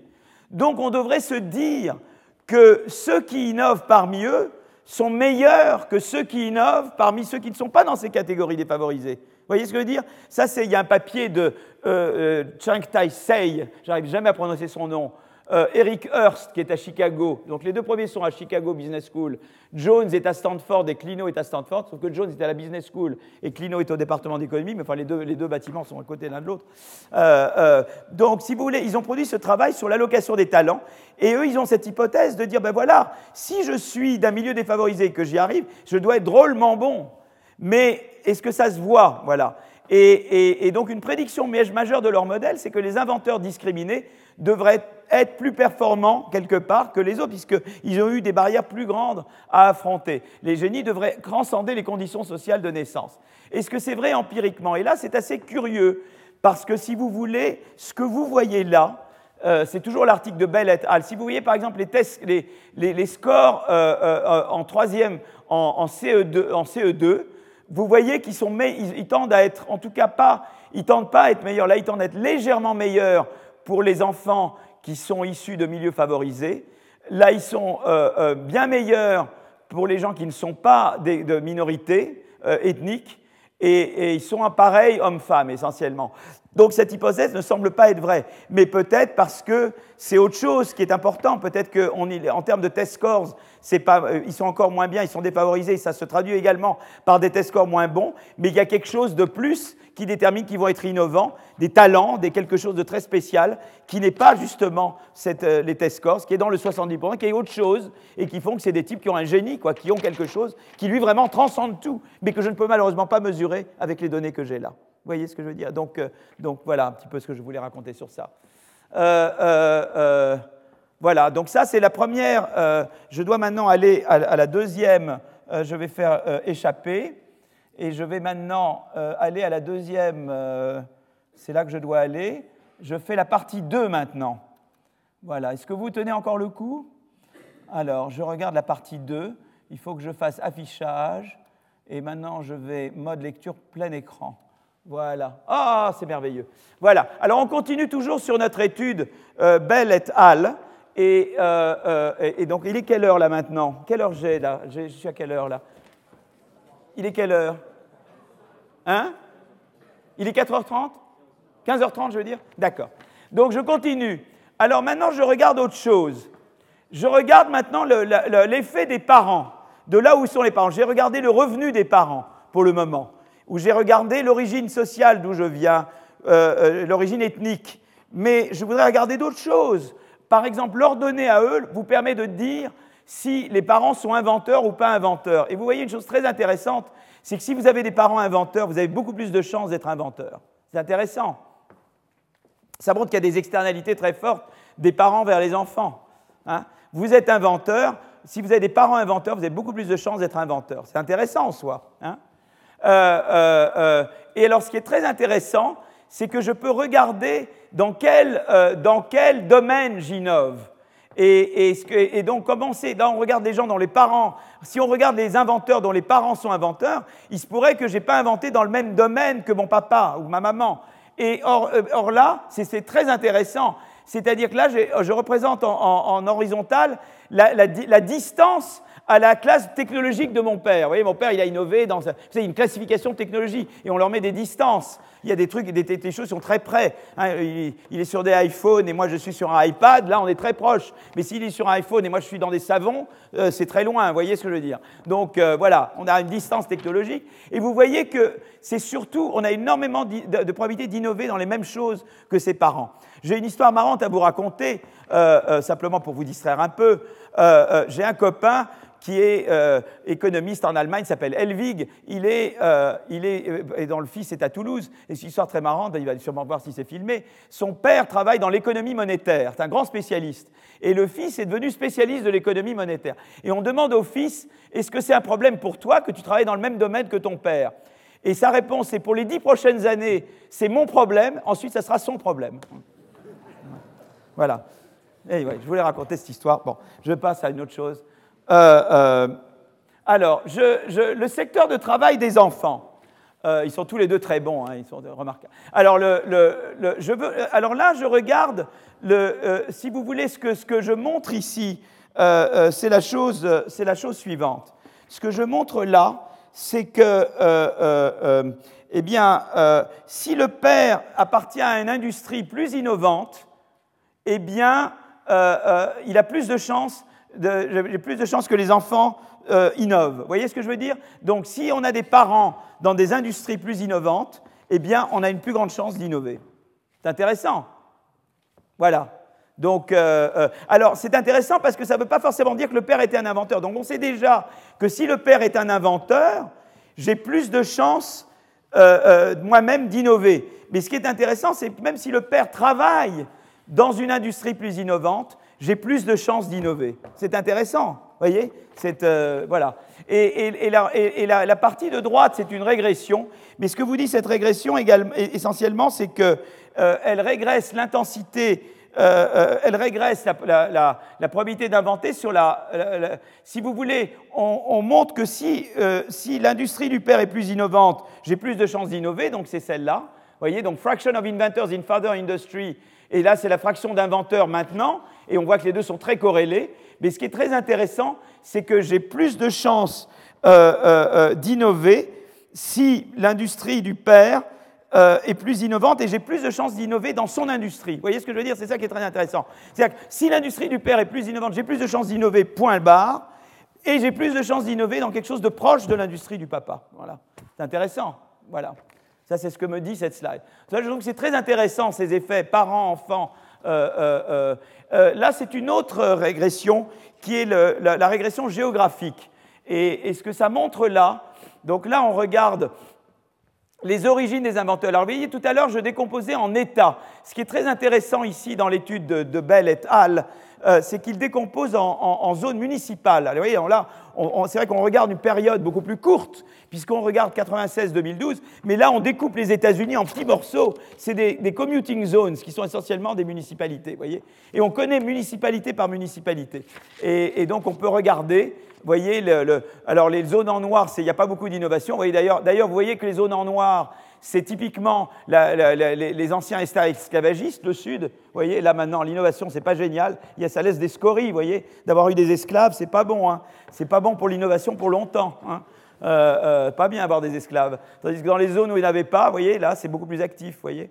C'est intéressant. C'est un truc qui revient souvent. Euh, reversal of fortunes, comme on dit. mais là, ce qui est intéressant, c'est qu'on on, regarde, si vous voulez, le, le, le, on, regarde les, zones, si vous voulez, l'innovativité des, des enfants, ce que montre ce diagramme ici, c'est que les, les, enfants innovent davantage ou dans les, dans les zones communales où les parents ont davantage innové. Vous regardez à l'époque des parents, s'il y avait plus d'innovation là et vous êtes né là-bas, même si vous vous déplacez, on sait où vous êtes né, et ben vous avez plus de chances d'être un innovateur. Donc vous, vous avez grandi, ça influe sur le fait que vous êtes innovateur. Que vous vous déplaciez ou pas. Ça, c'est très intéressant. Vous êtes né dans un endroit où, quand vous êtes baigné dans votre enfance, ben, il y avait plus d'innovation autour. Vous êtes né dans la Silicon Valley, eh bien, ça, ça augmente votre probabilité d'innovation. Et ça, c'est voilà, une chose intéressante. Enfin, voilà, une chose. Euh, voilà. Alors maintenant, quelqu'un m'avait demandé sur l'université. Alors j'arrive, voyez, quand je dis je vais faire, je vais faire, vous pouvez penser toujours que c'est, je, fais ça pour éviter les questions, que j'innove dans ma manière d'esquiver les questions difficiles. Euh, c'est pas, non, non, non. Euh, euh, donc là, ce que je regarde, c'est le, là, c'est le, c'est le, c'est le, c'est le, classement en termes de taux d'innovation. Vous savez que vous pouvez classer les universités de différentes manières. Vous avez entendu parler du classement de Shanghai. Mais le classement de Shanghai, on l'a reproché souvent de mélanger les serviettes et les torchons. C'est-à-dire on mélange le nombre d'innovations au nombre de prix Nobel qu'il y a dans l'université, etc. Euh, alors vous savez que, évidemment, quand on est premier, on est là. Quand on est deuxième, troisième, quatrième, et là, c'est les 200 premiers. Donc c'est pour ça que plus je vais par là, moins je suis bien classé. Parce que le classement, on veut avoir un petit nombre. Hein. Je veux être premier, je ne veux pas être 200e, hein, d'accord? Et vous regardez le, nombre d'étudiants à l'âge de 30 ans, et il n'y a pas de secret. Quand vous venez, d'une université qui est très bien classée en matière de, publication, de, brevets, etc., eh bien, ça produit plus d'innovateurs. Ça, c'est clair. Ce n'est pas, pas, un miracle. Hein. Euh, euh, mais c'est bien d'avoir des universités qui sont très innovantes, qui ont une bonne performance de recherche, si le but c'est de produire des innovateurs. C'est pas pour rien. Voilà, donc euh, Zuckerberg, il n'avait pas terminé ses études à Harvard. Il était à Harvard en undergrad, il a quitté avant même, je ne sais même pas s'il a eu son bachelor degree, mais il a quand même, il a quand même été à Harvard. Quoi. Voilà, il était dans un milieu propice à l'innovation. Quoi. Voilà. Et, et, ça se voit ça se voit ici. Oh là là, j'ai toujours un problème avec les, tout. Ce qui me fait très peur, c'est que je me dis toujours que c'est un indice d'ennui. Mais je, fais ça, vous voyez, ça c'est vrai, je raisonne comme économiste. Je me dis, euh, il y a deux raisons. L'un, c'est la tout elle-même, et l'autre, c'est le, le fait que je suis ennuyeux. Évidemment, je dois corriger pour la saison. Donc quand j'ai beaucoup de ça au mois de février, je suis, oh, aucun problème, le cours passe très bien, mais quand ça, quand il fait chaud, je me dis, zut, c'est ou la fatigue, ou moi qui suis. Euh, euh, donc je vois qu'il y a le nombre d'innovants dépend de l'industrie et de la région des parents, et, euh, et, on voit que ces externalités ont un, effet en plus du revenu des parents et de l'éducation des parents. Donc c'est très intéressant de voir d'où viennent les inventeurs et ce que, euh, euh, je voudrais quand même regarder quelque chose aussi en termes de la carrière des inventeurs, parce qu'on peut regarder le revenu des inventeurs. Et, vous voyez qu'en fait, euh, un inventeur, c'est ça que je veux vous montrer ici, un inventeur a beaucoup de chance. Là, la densité que je montre ici, si vous voulez, oh là là, qu'est-ce que j'ai fait là? Oui, ce que je montre là, c'est que ça, c'est le revenu en, milliers de dollars, vous voyez?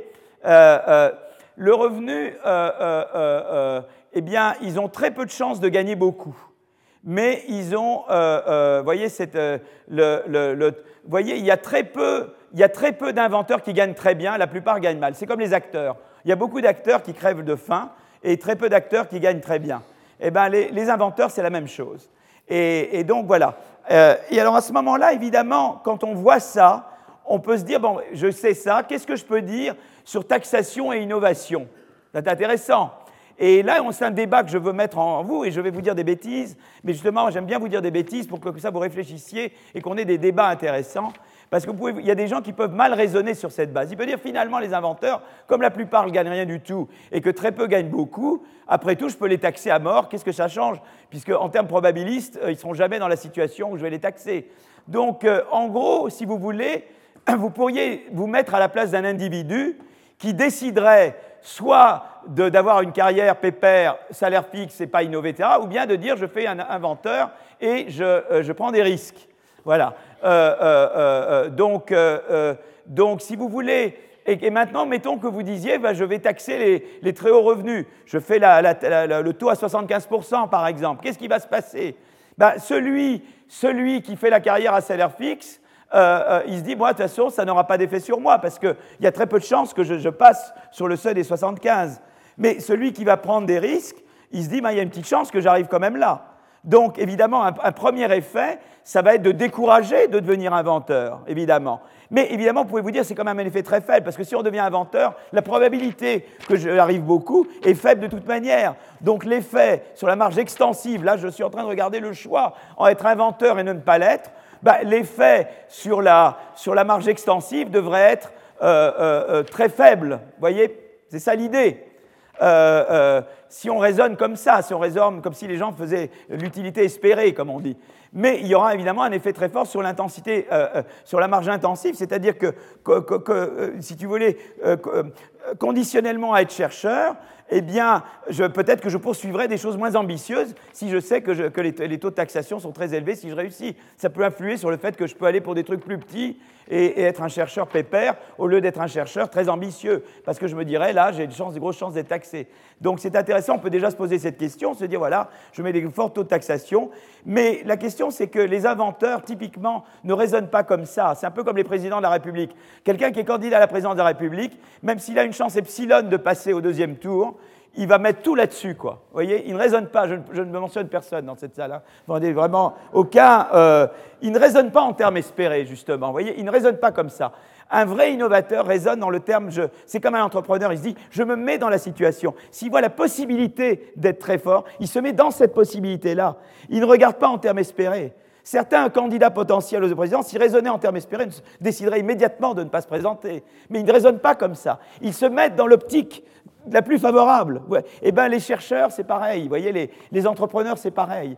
C'est pour ça que ce raisonnement-là est très fallacieux, de dire comme la chance est tellement faible de très bien réussir, tant pis, mettons 100% d'impôts sur ces gens-là, ça ne changera rien. C'est un raisonnement faux pour la même raison que justement les gens ne raisonnent pas comme ça. Donc je voulais juste vous mentionner ça et vous mettre cette petite graine dans la tête, comme ça on peut raisonner sur ces choses-là. Et il y a un autre argument qui va contre ce raisonnement, c'est la chose suivante, c'est de dire voilà, les inventeurs, peut-être qu'eux ne gagnent pas, ils peuvent gagner ou pas, mais ils travaillent avec des gens qui les financent et qui les aident.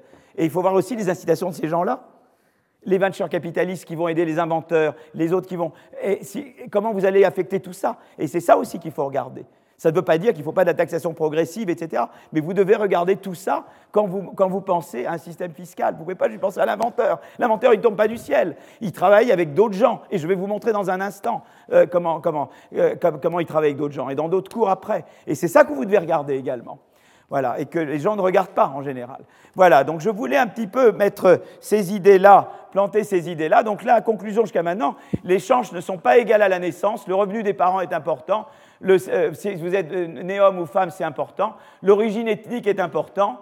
Euh, le rapport à l'innovation durant la jeunesse est important. Si vous êtes dans un, père innovateur ou un père qui travaille dans une industrie innovante ou vous êtes dans une région innovante, quand vous avez grandi là-bas, ça joue un rôle.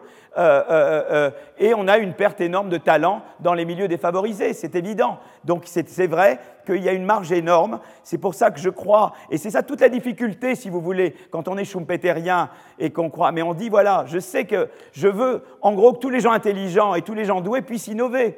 Or, il y en a qui ont des barrières à cause du revenu. Donc, pour cette raison, je veux créer de la mobilité sociale et de la redistribution. Et en même temps, je veux la faire d'une manière qui ne décourage pas l'innovation. Et vous voyez, c'est les deux bouts à tenir. Et c'est dans ces termes-là que je pose le problème. Et beaucoup de gens qui parlent, pensent à la taxation de la ne posent pas du tout le problème de la croissance et de l'inégalité dans ces termes-là. Et c'est dans ces termes-là que je la pose, moi. Voilà. Donc euh, voilà où on en est. Alors maintenant, on est à. Il est quelle heure maintenant? Il est. Quelle heure? Moins le quart Il est moins 20. Bon, mais j'ai encore le temps. Alors je vais maintenant aller voyager en Finlande. Ça vous plaît la Finlande? C'est très sympa comme pays. Alors on va en Finlande. Voilà, on va en Finlande et on va regarder les données individuelles finlandaises. Donc euh, je, vais, regarder un peu, je commence là, puis je continue tout à l'heure. Et donc, je regarde les données finlandaises. Alors je vais aller en Finlande euh, sur la période 88-2012. Et, et la Finlande, c'est un pays quand même très intéressant, parce que, si vous voulez, c'est un pays, c'est un modèle avec la Suède, le Danemark, etc. C'est des pays qui ont quand même un côté très sympa quand je parlais de mobilité sociale. C'est que, si vous voulez, l'école, elle est gratuite pour tout le monde et elle est de bonne qualité. si vous voulez, la Finlande, typiquement, ils ont mis en place, ils ont de très bons tests PISA. Et euh, c'est très intéressant parce qu'en termes de pourcentage du PIB, ils dépensent autant que nous, mais avec de bien meilleurs résultats. Donc moi d'ailleurs, ce que j'aurais fait si j'avais été ministre de l'Éducation, mais j'adore Najat, mais si elle m'écoute, j'espère qu'elle ne m'en voudra pas, euh, euh, j'aurais, j'aurais été regarder ce que font les Finlandais. je pense que c'est toujours une bonne chose quand on veut réformer, de voir ce qui marche ailleurs. Ça ne veut pas dire qu'il faut copier exactement ce qui marche ailleurs, mais je pense que c'est toujours raisonnable de voir ce qui marche ailleurs, de comprendre pourquoi ça marche. On peut adapter ou ne pas adapter à son pays. Mais euh, Finlande, pour être maître d'école ou professeur de, lycée, il faut avoir fait 5 ans d'études après le bac. Et ensuite, ils ont 18 mois d'entraînement intensif pédagogique. Et régulièrement, ils sont recyclés. Et il y a des tuteurs, ça c'est la première chose, la qualité des profs. La deuxième chose, c'est les tuteurs. Il y a des tuteurs en, Finlande. Dès qu'un enfant est en difficulté, il, a, a, un tuteur qui s'occupe de lui. Et il y a une certaine autonomie des, établissements, c'est-à-dire qu'il y a un, curriculum national, mais il y a les universités, si vous êtes qu'un type ne travaille pas, eh ben, ils ont la possibilité de dire monsieur, au revoir, madame, au revoir, etc. Donc ça, c'est très important, et d'avoir une politique de ressources humaines euh, qui leur est propre. Bon, en tout cas, la Finlande est un modèle intéressant, et, on pourrait dire, ben, la Finlande, si je devais représenter en Finlande moi, si je vous demandais de deviner le revenu des parents, revenu des parents, et, là, je, vous mettais en, euh, euh, ordonnée euh, la probabilité d'innover, hein, probabilité d'innover, hein, de ce que j'ai regardé, eh bien, moi, vous m'auriez dit, ça devrait être comme ça, quoi. Puisque c'est égalitaire. Le revenu des parents ne devrait avoir aucune importance. D'accord? Or, voilà ce qui se passe. Alors attendez que je regarde. Ah oui, alors là, j'ai euh, oui, alors je vais regarder, je vais aller à un autre. Euh, je, devrais la voir là.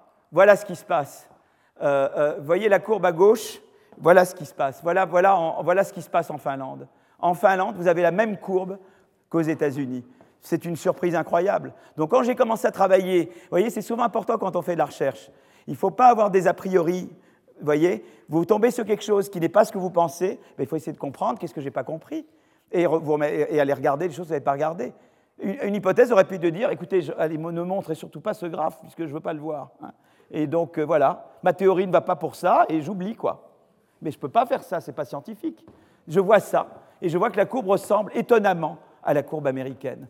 C'est quand même extraordinaire. Comment ça se fait dans un pays aussi égalitaire que ce soit une courbe aussi euh, voilà. Alors je vais maintenant passer au troisième, au troisième, à la troisième partie. Je vais la commencer maintenant et, euh, euh, et après nous continuerons, nous continuerons la prochaine fois. donc je regarde la partie qui est là, voilà. Alors là j'ai un co-auteur, il est très sympa parce qu'il est un formidable co-auteur et il a un sens des, titres il a, il appelé le, papier Living the American Dream in Finland, vivre le rêve américain en Finlande. Et pourquoi on dit, qu'est-ce que c'est que le rêve américain? Le rêve américain, en gros, c'est de dire, d'où que je sois, ou moi ou mes enfants, on peut arriver à n'importe quel truc. Et puis, ça peut nous, et d'arriver à ça nous donne des revenus élevés. C'est les deux. C'est-à-dire, tout est possible, et ça nous amène, euh, et on peut déménager à Upper East Side, à Manhattan. Vous voyez ce que je veux dire? C'est les deux choses. Je veux pouvoir faire ce que je veux, et, je peux quitter Queens pour aller habiter à, Upper East Side. Vous voyez ce que je veux dire? C'est les deux choses, d'accord?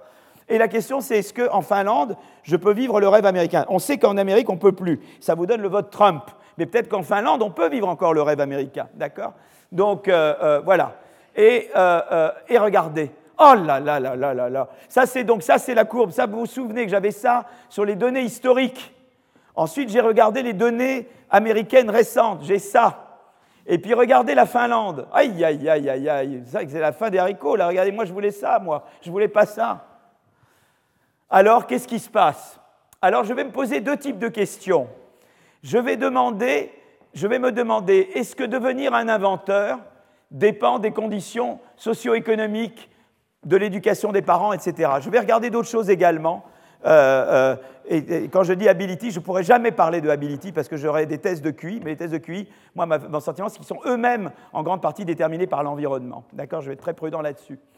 Je vais ensuite de poser la question, donc qui devient innovateur, comme je me suis demandé avant? Et après, je vais me demander Qu'est-ce que je gagne en étant innovateur? Parce que si tout le monde peut devenir innovateur, mais qu'on touche des clopinettes, ça ne vous donne pas le rêve américain. Moi, je veux devenir innovateur et je veux, et je veux déménager à l'île Saint-Louis ou euh, dans le 7e arrondissement. Vous voyez ce que je veux dire? Je veux pas, ou dans le Upper East Side. Voilà, c'est ça que je veux, tout ça. Voilà. Est-ce que je peux ou pas? Et, donc, quelles sont les implications de l'innovation plus généralement pour la mobilité sociale?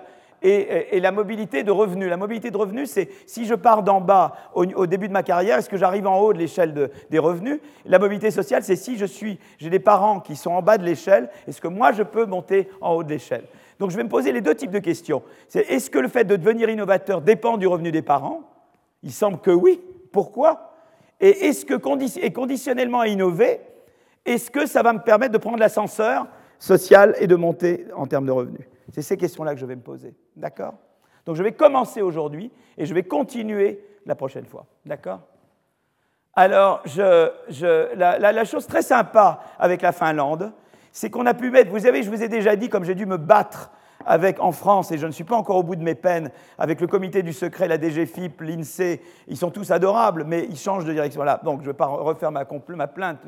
Là-bas, ce qui est merveilleux, c'est que j'ai pu avoir en fait des données très différentes j'ai pu avoir l'équivalent de ce que la DGFIP française aurait pu me, donner, donnerait, c'est-à-dire les revenus individuels. D'accord Et les revenus des parents, et l'éducation des parents. Donc ça, c'est la première chose. Euh, ça vient de Statistique Finland. D'accord Mais j'ai deuxième chose. Ça, c'est ce que, le, le DADS me donnerait en France. C'est des données de firme. C'est-à-dire que je peux savoir, quand j'ai quelqu'un qui innove, quel est le revenu des gens qui travaillent avec lui à tous les niveaux hiérarchiques de la firme, jusqu'au propriétaire de la firme. C'est formidable des données comme ça.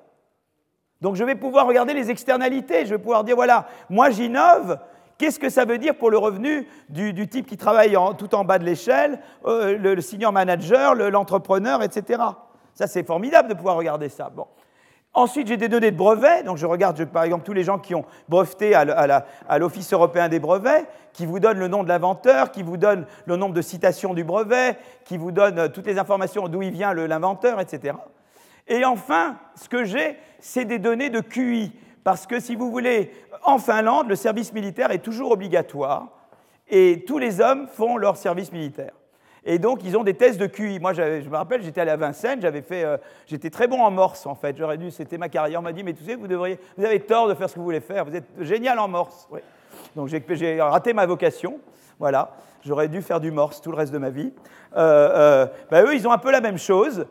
Donc, ils ont, ils, ont des textes de QI verbal, de QI de maths et de QI visio-spatial. Voyez, c'est les cubes, les trucs, vous voyez, c'est censé être plus exogène, ça. C'est censé moins dépendre de l'éducation. Il y a des, tests qui disent que ça dépend moins. Alors moi, je ne veux pas rentrer là-dedans. On regarde toutes les, mesures de QI. Et, ça, et donc, ce qu'on arrive à faire, c'est mettre toutes ces données-là ensemble. Et ces données-là, quand elles sont mises ensemble, racontent des choses très intéressantes. Vous voyez, par rapport à Bell et al., à l'article précédent que j'ai regardé, ils n'avaient pas l'éducation des parents, ils n'avaient pas les firmes et ils n'avaient pas les données de QI. Et les données historiques, les données historiques n'avaient pas l'éducation des parents, n'avaient pas le QI non plus, et n'avaient pas les données de firme non plus. Ça, c'est des choses que nous avons. On est les premiers à avoir ça, et on est les premiers à avoir ça avec les données de, revenus et les données de brevets, voyez Et donc, avec ça, on va pouvoir dire beaucoup de choses. Donc, on va regarder, alors vous pouvez me dire, la Finlande, c'est tout petit, euh, mais on regarde quand même 700 euh, 000 individus qui travaillent dans des entreprises. Euh, parmi eux, il y a 12 575 inventeurs et, parmi eux, je regarde, je n'ai des tests QI que pour les hommes nés après 61, ce qui est une tristesse folle, puisque moi je suis dans 56, donc je ne suis même pas, je suis trop vieux pour être dans leur échantillon, vous voyez, c'est affreux, un truc. Euh, voilà, donc voilà, donc je suis là, euh, et, on regarde, voilà, et c'est ça notre base de données. Donc maintenant, la question, c'est qui devient inventeur en, en, Finlande? Euh, Donc je vais regarder ça, je ne vais pas aller jusqu'au bout, je commence par ça. Et là, je fais une régression, c'est-à-dire que je, mets au membre de gauche la probabilité de devenir inventeur, et à droite, je mets euh, eh bien, le revenu des parents à tous les, les percentiles possibles, je mets l'éducation des parents à tous les niveaux d'éducation, je mets mon niveau d'éducation, je mets mon niveau de QI dans les tests QI, et je regarde ce que ça donne. Alors là, pour le moment, je vais simplement regarder la relation, simplement celle que j'avais écrite là, la relation entre le revenu des parents et la probabilité d'innover, en faisant abstraction du reste. Et vous voyez, alors là, normalement, le tableau lui-même, il est énorme, puisqu'il a les revenus des parents à tous les pourcentiles, il a les niveaux d'éducation à tous les niveaux d'éducation. C'est un tableau gigantesque. Évidemment, je ne peux montrer que des sous-parties du tableau. Euh, ici, si vous voulez voir tout le tableau, c'est, vous devez marcher, vous, voulez ramper sur le tableau. Voilà. Alors, alors ce qu'on voit, c'est que avoir un papa qui est dans le, percentile le plus élevé, ça a énormément d'influence sur votre probabilité d'innover. Un tout petit peu moins quand il est 95, 99e euh, euh, percentile, euh, un petit peu moins là, et ça descend, ça descend, ça descend. Et, après, c'est en fait très petit quand il est avant. Et ça, c'est les revenus de la maman voyez et on voit effectivement que si on regarde que simplement la dépendance de la probabilité d'innover au revenu, en fait d'avoir des parents qui sont dans le haut des revenus, ça a une énorme influence sur la probabilité d'innover. Donc ça c'est en régression ce que j'ai montré en diagramme. D'accord? Mais là c'est des régressions où j'ai tous les contrôles, etc. Alors ensuite on dit, bon ok, je fais ça, et je vais maintenant, je vais maintenant contrôler, je vais maintenant contrôler pour l'éducation des parents. Alors en fait également là, je ne montre que les colonnes, les, lignes qui correspondent aux parents qui ont euh, un PhD ou un master. ok? Euh, euh, évidemment, en fait, j'ai tous les, niveaux d'éducation des parents. Et ce qui est très intéressant, c'est qu'évidemment, l'éducation des parents joue un rôle très important. Et quand je contrôle pour l'éducation des parents, vous voyez que le coefficient de, du revenu des parents tombe un peu. Vous voyez là? Donc une partie de la relation entre le revenu des parents et ma probabilité d'inventer passe par l'éducation des parents. Ce que je vous avais dit tout à l'heure, mais là je le vois, je le touche ici. Vous voyez ce que je veux dire? Ça, c'est des, données très fines, je peux les toucher. Voilà. Euh, euh, euh, alors ensuite, je regarde le, QI. Et quand je contrôle pour le QI, alors évidemment, à nouveau, ça fait descendre un tout petit peu le, coefficient du revenu des parents, et le QI a un rôle également. Alors le QI ici, il y a toute la question, qu'est-ce que ça reflète le QI? Et je veux tout de suite, pour, éviter des, des révoltes et tout ça, parce que c'est que je pense que le QI est on ne sait pas dans quelle mesure, qu'est-ce qui dedans est social et, environnement et qu'est-ce qui dedans n'est pas environnement. Les tests de QI sont pris quand même au niveau du service militaire. Euh, euh, il a pu se passer beaucoup de choses. Moi, je crois beaucoup, par exemple, dans, euh, l'éducation pré-primaire, pré, pré, l'éducation maternelle, les kindergarten. Je pense que c'est un rôle très important. Je pense qu'il y a différents stades de la vie d'un enfant qui influent également sur les tests de QI de l'enfant.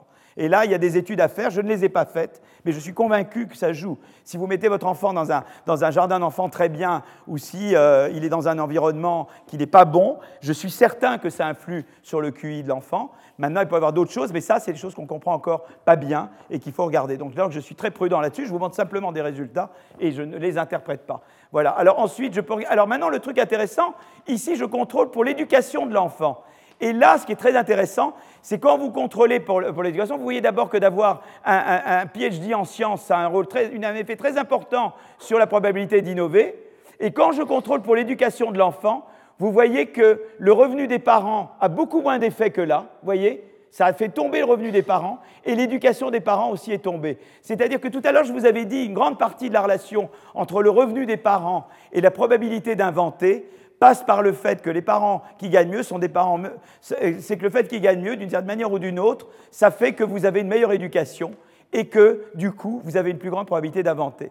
Seulement, la question, c'est que euh, euh, vous vous dites, euh, alors maintenant, je peux montrer ça, parce que ici, j'ai montré des tableaux en montrant que quelques lignes. Mais là, maintenant, je peux représenter, et ça, ça vient de la régression. Tout à l'heure, j'avais montré ce que j'appelle un, scattered plot, c'est-à-dire je montrais des points, mais pas basés sur des régressions. Mais là maintenant, je, vous montre, je vous montre, euh, euh, je reconstitue à partir de la régression la courbe. Vous voyez, je sais parce que je sais quand, quand j'ai chaque niveau de, de, pourcentile des revenus des parents, je sais ma probabilité inventée, donc je peux reconstituer la courbe. Et ce qui est très joli, c'est qu'avec la régression, je reconstitue cette courbe qui a toujours cette forme-là. Ça, c'est si je regarde simplement la relation entre devenir un inventeur et le revenu des parents. Mais maintenant, ici, je contrôle pour l'éducation des parents. Et vous voyez que ça baisse ici. Après, je contrôle pour le IQ, ça baisse encore un petit peu. Et là, je contrôle pour mon éducation. Et vous voyez que pratiquement tout le truc est tombé. Vous voyez ce que je veux dire? Il reste encore un petit peu un rôle là du revenu des parents, probablement les connexions, euh, le père qui vous aide à démarrer un business, euh, etc. Alors moi, ce que je pense, c'est qu'aux États-Unis, si je contrôle quand même pour votre revenu à vous, euh, votre, votre, éducation à vous, je pense qu'il y a quand même, à mon avis, ce sera un peu plus gros. Même là, c'est un peu plus important. Et, évidemment, la question, c'est d'expliquer pourquoi les enfants de parents très aisés euh, finissent avec un meilleur niveau d'éducation. Voyez Et là, on revient à mes hypothèses. Et là, je pense que ce n'est pas forcément la même chose en Finlande et aux États-Unis. Je pense qu'aux États-Unis, mais ça c'est à regarder, puisqu'ils n'ont pas les données sur l'éducation des parents pour le moment, mais je pense qu'aux États-Unis, le côté barrière à l'entrée, c'est-à-dire le côté contrainte de crédit, le fait que vos parents vous payent des études parce que ça coûte très cher, ou bien peuvent se permettre d'habiter dans des environnements, dans des voisinages où il y a de bonnes écoles, aux États-Unis, ça joue un rôle très important. Je pense qu'en Finlande, ça joue un rôle moins important, mais que davantage pas par le fait que quand même, euh, en Finlande, les parents plus aisés sont des parents qui ont un niveau d'éducation plus élevé. On sait que l'éducation, c'est beaucoup à l'école, mais malgré tout, il se passe quand même un peu par les parents. Et donc ça, ça doit jouer un rôle également, probablement. Et on peut le regarder de manière, euh, en fait, intéressante, parce qu'on peut regarder, on peut dire, voilà, j'avais différents facteurs qui expliquent la variation. On sait que innover ou pas innover, ça dépend de beaucoup de choses. Et on peut dire dans ça, qu'est-ce qui est expliqué par le, revenu des parents, l'éducation des parents et son éducation. Et on voit que le gros, c'est son éducation. Donc ça, on sait que c'est vrai. Maintenant, le problème, c'est que, est-ce que c'est parce que les parents riches peuvent payer l'éducation pour leurs enfants? Non, en Finlande, on sait que l'éducation est gratuite. Donc c'est pas qu'ils vous payent des écoles plus, faciles, c'est autre chose. Ah, peut-être qu'ils vous aident à démarrer un business, peut-être qu'ils vous aident dans la prise de risque, peut-être qu'ils vous aident dans... Mais ce n'est pas pour payer l'école, parce qu'en Finlande, l'école, elle est gratuite. D'accord? Alors, on peut regarder on peut regarder, euh, si vous voulez, la, variation dans l'éducation. Donc là on, là, on prend de dire, voilà, il y a des gens plus ou moins éduqués. Essayons de voir quelle est la part expliquée par le, revenu des parents, l'éducation des parents et, la richesse des parents et le, le, IQ. Et on voit que l'éducation des parents explique en grande partie le, le fait que vous soyez plus ou moins éduqués, voyez il y a quelque chose qui sort avec le Honda IQ, mais moi je pense que le, Honda le, QI, euh, en grande partie, ça fait référence à de l'éducation à des, stades que nous n'avons pas, qui sont les, stades, en, les stades kindergarten, mais là-dessus, c'est une boîte noire encore. Voilà. En tout cas, donc je montre quelque chose qui est encore une boîte noire. Moi, je retiens de ça que c'est éducation, éducation, éducation. Moi, je pense que la leçon importante là-dedans, c'est de dire, eh bien, il faut l'éducation. Peut-être qu'en Finlande aussi, ce qui se passe, c'est que ça fait quand même pas énormément d'années qu'ils ont ce système éducatif. Évidemment, euh, vous voyez, peut-être l'histoire, ça prend beaucoup plus de temps, et que peut-être que si on regarde dans, quelques décennies et qu'ils gardent le même système éducatif, peut-être que cette courbe va finir par s'aplatir de lien entre revenus des parents et probabilité d'innover. Euh, mais que ça met un certain temps à s'aplatir. Et donc, en tout cas, ça, c'est quelque chose d'intéressant.